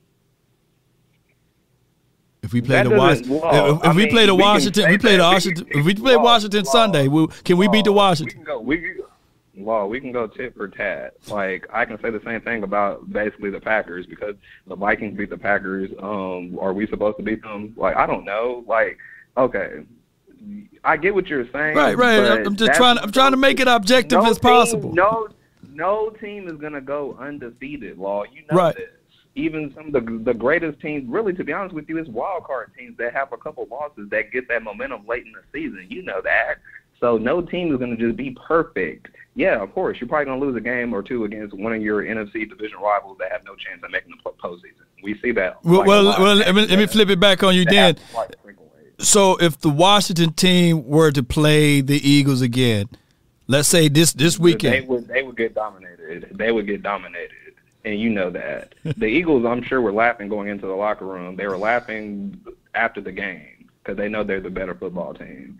Like, so don't sit here and try to paint a picture that Washington is just all of a sudden, oh, they can compete with some of the best teams in the NFL. All of a. No, no, that's not. That, that's just not the case. well, how did the So Washington team beat? How did the Washington team beat the Eagles team? Yeah, they stuck to their formula. What you were getting at earlier, they stuck Right, to their right. formula. That's all Dallas has. That's all Dallas has to do. But my point is, when the formula comes crashing down, is he that quarterback to make those key throws when we just need them the absolute most? Can you put that certainty in Dak Prescott? Well, let me ask you this though. You can't really do it. You can't really do it. You can't Look, really do it. look, You I- answer the question. You didn't answer my question. So- Oh so my gosh, man! really See, you, you see, you you you, you sneaky, Hakeem. really. Hakeem, you painted me against the I wall, man, and you nailed me onto the cross right now because uh, because right now, when, when when all of the chips were pushed to the middle of the table, ultimately we had was second and two, was second and four, right? And Coach Mike McCarthy, they passed it on second down. They passed it on third down. They passed it on fourth Why down. do You know, Why uh, they maybe they put it all. They put it all in the hands of Rayne Dakota Prescott, and that's what you was going to go with it. That's where you going to go with it. Fall flat on their face. It fall flat on the plate. But w- but what I was saying is that boy, would it have been nice if they if they knew they was going to go for it, if they would have ran it and gave us a fresh set of downs, so that Dak Prescott can be first and ten to get this thing going again. But I get what you're saying. Somebody want to know this question right here. What is your definition? Your definition of what what did you say down there? An elite quarterback or a great quarterback? What is your definition? Defined by Hakeem. Here we go. Um, um, okay, Joe Burrow. What Joe Burrow did, coming off an injury, leading his team to a Super Bowl. His team wasn't even really a Super Bowl caliber football roster, but he still took them all the way to the promised land. Um, in games throughout the postseason in which they were losing, in games in which they were losing. That's a great quarterback. Um, obviously Patrick Mahomes and his antics and the things that he does, he's a great quarterback. Okay. Um, I want to say Russell Wilson, but I mean we've been seeing the way he's been performing this season. We could no, no, no, no. See, and this is where y'all up basically, like, laugh, like I'll be the one laughing late in the season. I'll be the one laughing late in the season if they can put it together. If they put that team together, y'all not gonna be laughing no more at Russell Wilson. But anyways, Did they win last week though? what have you done for me lately? what have you done? course, that's the Oh, oh, oh, excuse me. So are you going to put Josh Allen in that conversation, or or or excuse me? Yes, uh, Josh, did, Josh did he fumble the back? Who had, who had the worst Let me ask game last. Week? me ask you this. Josh This is what I'm Allen or, or. Dak Would you say Prescott? Who had the worst game? Who had the worst game last week? Josh Allen or Dak Prescott? Oh wow! Then you try to turn the question into that. um, I would, I would go. I would say Dak had a worse game. He made some crucial interceptions that were horrible in the game. Wait, He- he wait a some- minute. He threw some crucial pick. Are you kidding me? Last Wow, game, Dak- J- Josh Allen. Did you see the game? What he did? did he throw a crucial pick? Okay. Did he Okay. fumble the ball? Did he fumble the bag in the end zone? but You're right. You're But right, right. that was against a But but but he's. Uh, over 500. Hey, hey, wait a minute. All right, all right. So, so, so, so let, let, put the levels out here. Let's put the levels out here because you know I love you, man. You, you know. So if Dak Prescott this week have a better game than what Josh Allen did against those Minnesota Vikings, would you say that Dak Prescott is better? If he goes for let's That's say something- if, if, I, can't, I can't speak about something that I haven't seen yet, Bob. I, I can't speak about something that I haven't seen. Now, uh, now I don't want you to disappear. Uh, now I want you to disappear because we was on a winning spree and I was looking for you. I was looking for you, Hakeem. I was looking for you. You, you believe we're gonna win? You believe we're gonna win this game after the way we lost that game against the Green Bay Packers? Man, Packers, wow. I, I Wow. believe. The the I, I Packers. believe the score. I Hold on. The Vikings beat the Packers. Wow. You Well, believe wait a minute, wait a minute. We're gonna. Wow. Wait a minute. Wait a minute. My, my, my, my mind is going. I'm going like Professor X. The Cowboys going to win 31 to 28. It's going to be.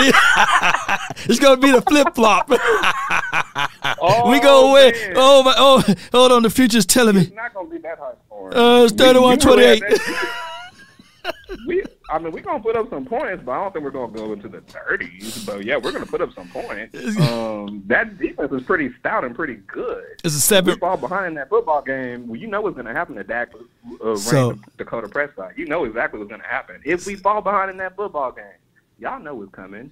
Y'all know what's gonna happen.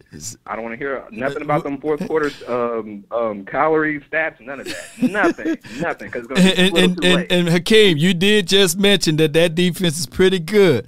So if this team comes laser focused and stout, so if this team come in there because they got Za'Darius Smith, I like him. They got the other kid that was on the other edge over there. They got uh, Harrison Smith. Patrick Peterson, so it's zero excuses. So if this team put up 31 points to their 28, They're not we going win. to put 31 points on that. They're not going. They're not going to put. Up, I'll, I'll say this. I'll say this. Uh, this. My score prediction is what 27-24. 27-24. I don't know who's going to be on the winning end of, of that because Dak and Kirk Cousins they have the same similar type of stats this season. They're pretty relatively the same, but Dak usually does uh, prevail against uh, Kirk yeah, Cousins. He he- usually he's, does he's four and one against Kirk Cousins. You know, he's four and one against Kirk Cousins. Four Against- and one. I, but Kirk knows that too, though. That's his knows that. So Kirk is itching to get him back too. So it's going to be that type of game. So I just can't see them coming out there just thinking they're about to just roll over that team. That's going to be a hard dogfight to the end. So in which Dak might fumble the bag once more again and make us all disappointed. Um, like I said, 27-24. I don't know who's going to be on the winning end of that column. I really don't. I just think that's going to be the score. Um, it can go either way, but I believe it's going to be there for our team to win. But they're going to find a way to lose it again because Mike McCarthy, he's not a Vrabel type of coach like Mike Vrabel. He's not that type of coach to where he's going to just put the fear in his players to pull this out. He's not that. So, yeah, that's that's my prediction. Okay, if you look on the screen, they they, they the same they, they the same quarterback, huh? I saw this stat line. I thought of you, man. I thought of you and Brandon. You see, look on my screen right now. You can see that. You know, it's- it, they, they the same. They the same person, huh? They literally are. They literally are. Look at it. Look at it. Are, I'm looking at it. Are you looking at it? Are You you, know- looking at it? They you know- Are they are yes. They are literally the same person. Law. Look, look. They are literally Kirk, he Kirk, the way Kirk and them have been winning is he hasn't been having to do too much. But when his number is called, Kirk Cousins, he's having that little Eli Manning gene in him. He's kind of different this season. He's kind of different. Y'all are sleeping on him. He's kind of different this season. I don't know what it is about him, but I guess Justin Jefferson, I don't know. But he has that little Eli Manning gene in him to where when his number is called for, where he has to make certain key throws, he's making them. And, and what, so so so you mean to tell me if you give Dak Prescott, Justin Jefferson, Adam Thielen, and T.J. Hockenson in a good running game, we'll be eight and one, huh? Huh? Huh? Huh? Huh? Probably not. Whoa! So wait a minute. So you thinking that Kirk Cousin is better than Dak? Oh, this is what you were trying to create. In some ways, yes, he is playing better than Dak because he's playing within the confinements of their system, doing what he's being asked of him to do. He's not doing too much, but he's not doing too little. Dak, he gets to where he tries to do too much, and that's where his problem comes in. Not even doing too much. I don't even know a lot of the complexities going on in Dak's head when he's reading coverages. I really don't. I try to sit there and literally go through the progressions with him, and sometimes I wonder, is he really ready for this? Is he ready to be the quarterback of the Dallas Cowboys, the most beloved team in the whole entire world, and truly deliver for us with his arm? I don't know if he can do that. I don't know if he's that. And to be honest with you, he's not that in many ways. Kirk Cousins has been delivering for his football team. Yeah, I'll go ahead and say it. I would rather have Kirk Cousins this season. okay, okay. This gonna be. I might put your name in the title of the game, play-by-play man, on this coming Sunday, man. my God, my brother Hakeem. So, so this is the uh, uh, this is the Hakeem Super Bowl game, right? Right? Right? To to see which one gonna be the uh, the, the the king of the Cowboys uh, quarterback. You know, talk. Yeah, we got to stop that run game unless uh, if we don't, Dalvin Cook's gonna run all over us, and Kirk is gonna have a field day. If they get the running game going, Kirk is gonna win that game. No if they doubt. get the running game going, and yeah, yeah, and that's something y'all don't want to have to accept. That's something y'all do not want to have to accept. That But- but let me ask you this. Dynamic in their run game. Let me ask you this Uh-huh. though: Is Kirk Cousins better than Matthew Stafford?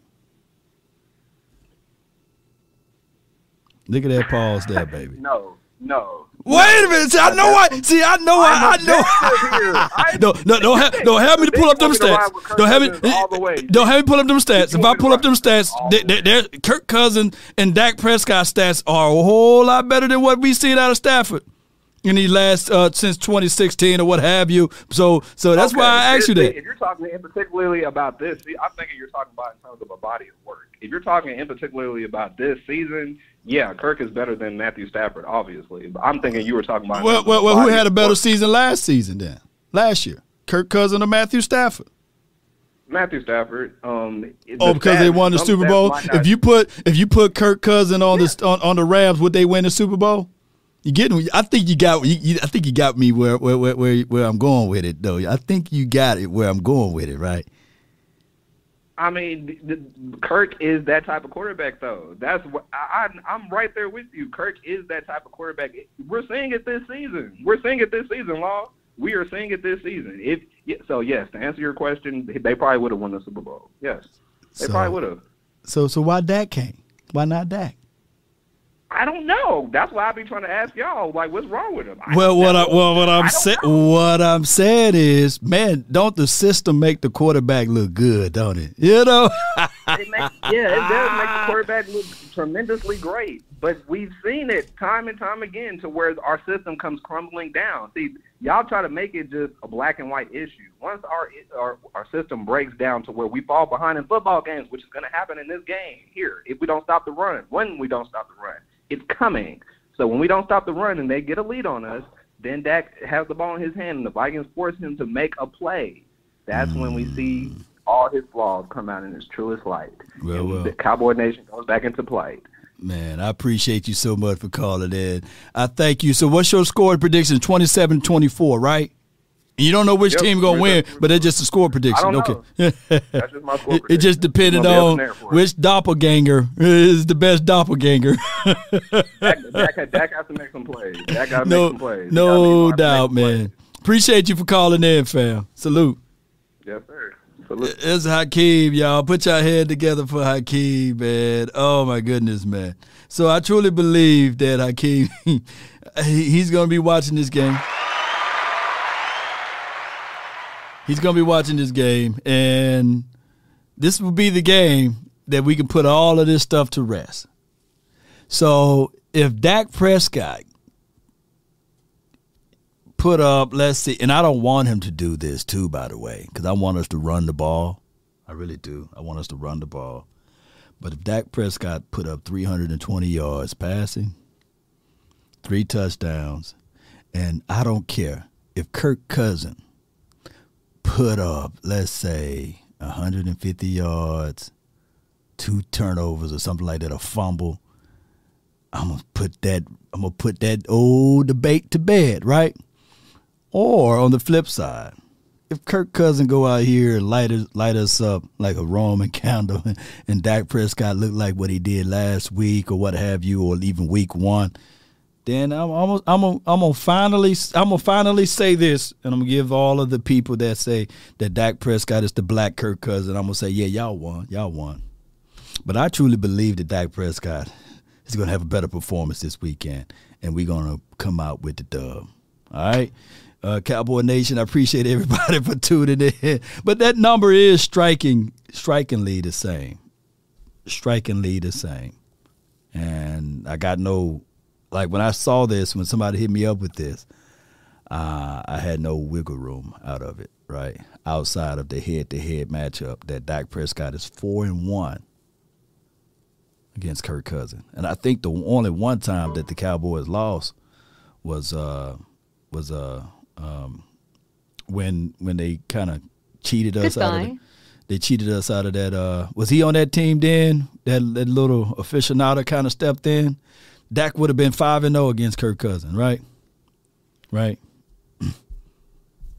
Yeah. But I appreciate everybody for tuning in. Uh Fax King it was the volumes chat. Goodness appreciate y'all. Appreciate you uh Jay Lombardi. Uh they they twins. Is from Verdi uh, pass rushers is going to be in this face. Yeah, I'm gonna need Hakeem to call Voch show with this. You know, he, there will be no holding back. Yeah, at Voch Live right now, y'all check out the uh, the volume or Voch Lombardi channel if they are live with that. Then uh, have Hakeem to call in. Um, compare Dak and Kirk Cousins pre thirty. Dak clears them. Yeah. Uh, I feel you on that, you know. hmm I'm taking Dak Prescott over Kirk Cousins. I don't care what those, I don't care what these numbers show, right? I'm taking Dak Prescott over over Matthew Stafford. Yep. Um, Chris two one four says, "Don't end the show on this caller, man. He's the last caller, though." But uh, I feel I feel everybody. Look at my guy Brandon Ross, man. I didn't get you today. You didn't jump in today, Brandon. But uh, boy, y'all was hitting me up. You and uh, Hakeem, week one, week two, week three. But uh, I appreciate all of y'all for tuning in. This was a great show. Rewind uh, for your mind uh, for all of the stuff that we went over. Uh, far as the matchups, I didn't even go over the matchups of crying out loud. Didn't even go over the matchups. We were here for three hours and didn't go over the matchup. Jay Lombardi for the 499. Have a great weekend. Thank you for your support. We've been here for three hours and didn't go over the matchup. Here's the matchup right here. Points per game 25.1 for the Vikings, 23.4 for the Cowboys. That number is steadily increasing, right? We were averaging 18, 17 to 18 points a game, and now we're at 23.4. Uh, points allowed is the Cowboys are allowing 18, right? So the Vikings are allowing 21. Okay, so that's a good indicator right there. So if we can be a plus 10 on it, right? And on on top of that, yards, total yards. Uh, this is uh, total yards. Co- collectively, the Vikings averaging right at 372. Cowboys 343. Passing yards, uh, al- allowing or passing yards, passing, I meant to say, is 208 versus uh, their team 265 yards rushing. We average more yards rushing on the ground. So that's 134. So if Tony Pollard, Zeke, back to back as out there, we control TOP. I see a weakness right there. We need to run this ball. They they they they only they only uh, average of 107. So 134 for us, that means TOP, meaning that we have the ball more. We can figure out ways to play keep away and expound on that. Yards allowed. Y'all see that? They allow total 400 yards. That's over almost over 50 yards more than what we allow.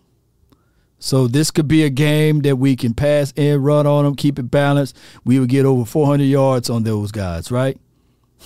and these are just stats and numbers right here. But passing yards allowed, Do you see that? They allow nearly 281 yards. That's close to 300. That's close to 300. We only allow 206. But what's alarming to us, if you look down at the bottom, rushing yards allowed, we allow about 143. That's close to 150. In the last two games, we allowed 200 over 200 yards. So uh, we're gonna have to we're gonna have to really really peak this thing up. I say that from what I can look at, the biggest biggest weakness on the um, Minnesota just by looking at the uh, stat line, and we are favored, I believe, in this game, or I think we are plus five, plus two, or minus two. I have to look it up, uh, but you guys can post it down in the chat. I truly believe if the Cowboys stick to their philosophy in this game, we'll win. Run the ball. I want Dak Prescott anywhere between 24 and 27 attempts. 24 and 27 attempts. And if Tony Pollard is starting, in Ezekiel Elliott, even with the bum knee or what have you, uh, still give Zeke 10 touches. Let Pollard handle the 15. That would be my 25. Thomas Leach says Dallas a not minus 1.5. Okay. And this is a road game, so yeah, the money is still out there. So, all right, Cowboy Nation, let's continue to find ways. I really appreciate y'all so much for tuning in. That's been my time. I thank you all for yours. I forgot that I had a meeting to jump into. Uh, but hey, let's go. Let's continue to grind. Let's get on up out of here. And as we depart, Cowboy Nation, a prize fighter, even when he's down, he continued to swing. He's continued to fight.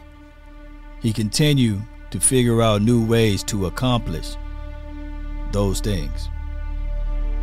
And the Cowboys, we're six and three, not three and six. Let's go. Sadiq, we appreciate you. Shout out to all of the supporters. Right? You got to continue to fight. When you're up against your struggles, meet it squarely face to face. Lift your chin, set your shoulders. Plant your feet and take a brace. When it's vain to try to dodge it, do the best that you can do. You may fall, you may conquer, see it through. Black may be the clouds about you, and your future may seem grim. But don't let your nerve desert you, keep yourself in fighting trim. If worse is bound to happen in spite of all that you do, remember running from it will not save you. Even hope may seem futile. Then wit, trouble may be beset. Remember, you're facing what other legends have met. You may fall but fall still fighting. See it through. See it through, Cowboy Nation. That's been my time. I really thank you all for yours. And remember, you're listening to nothing but Thank all of the supporters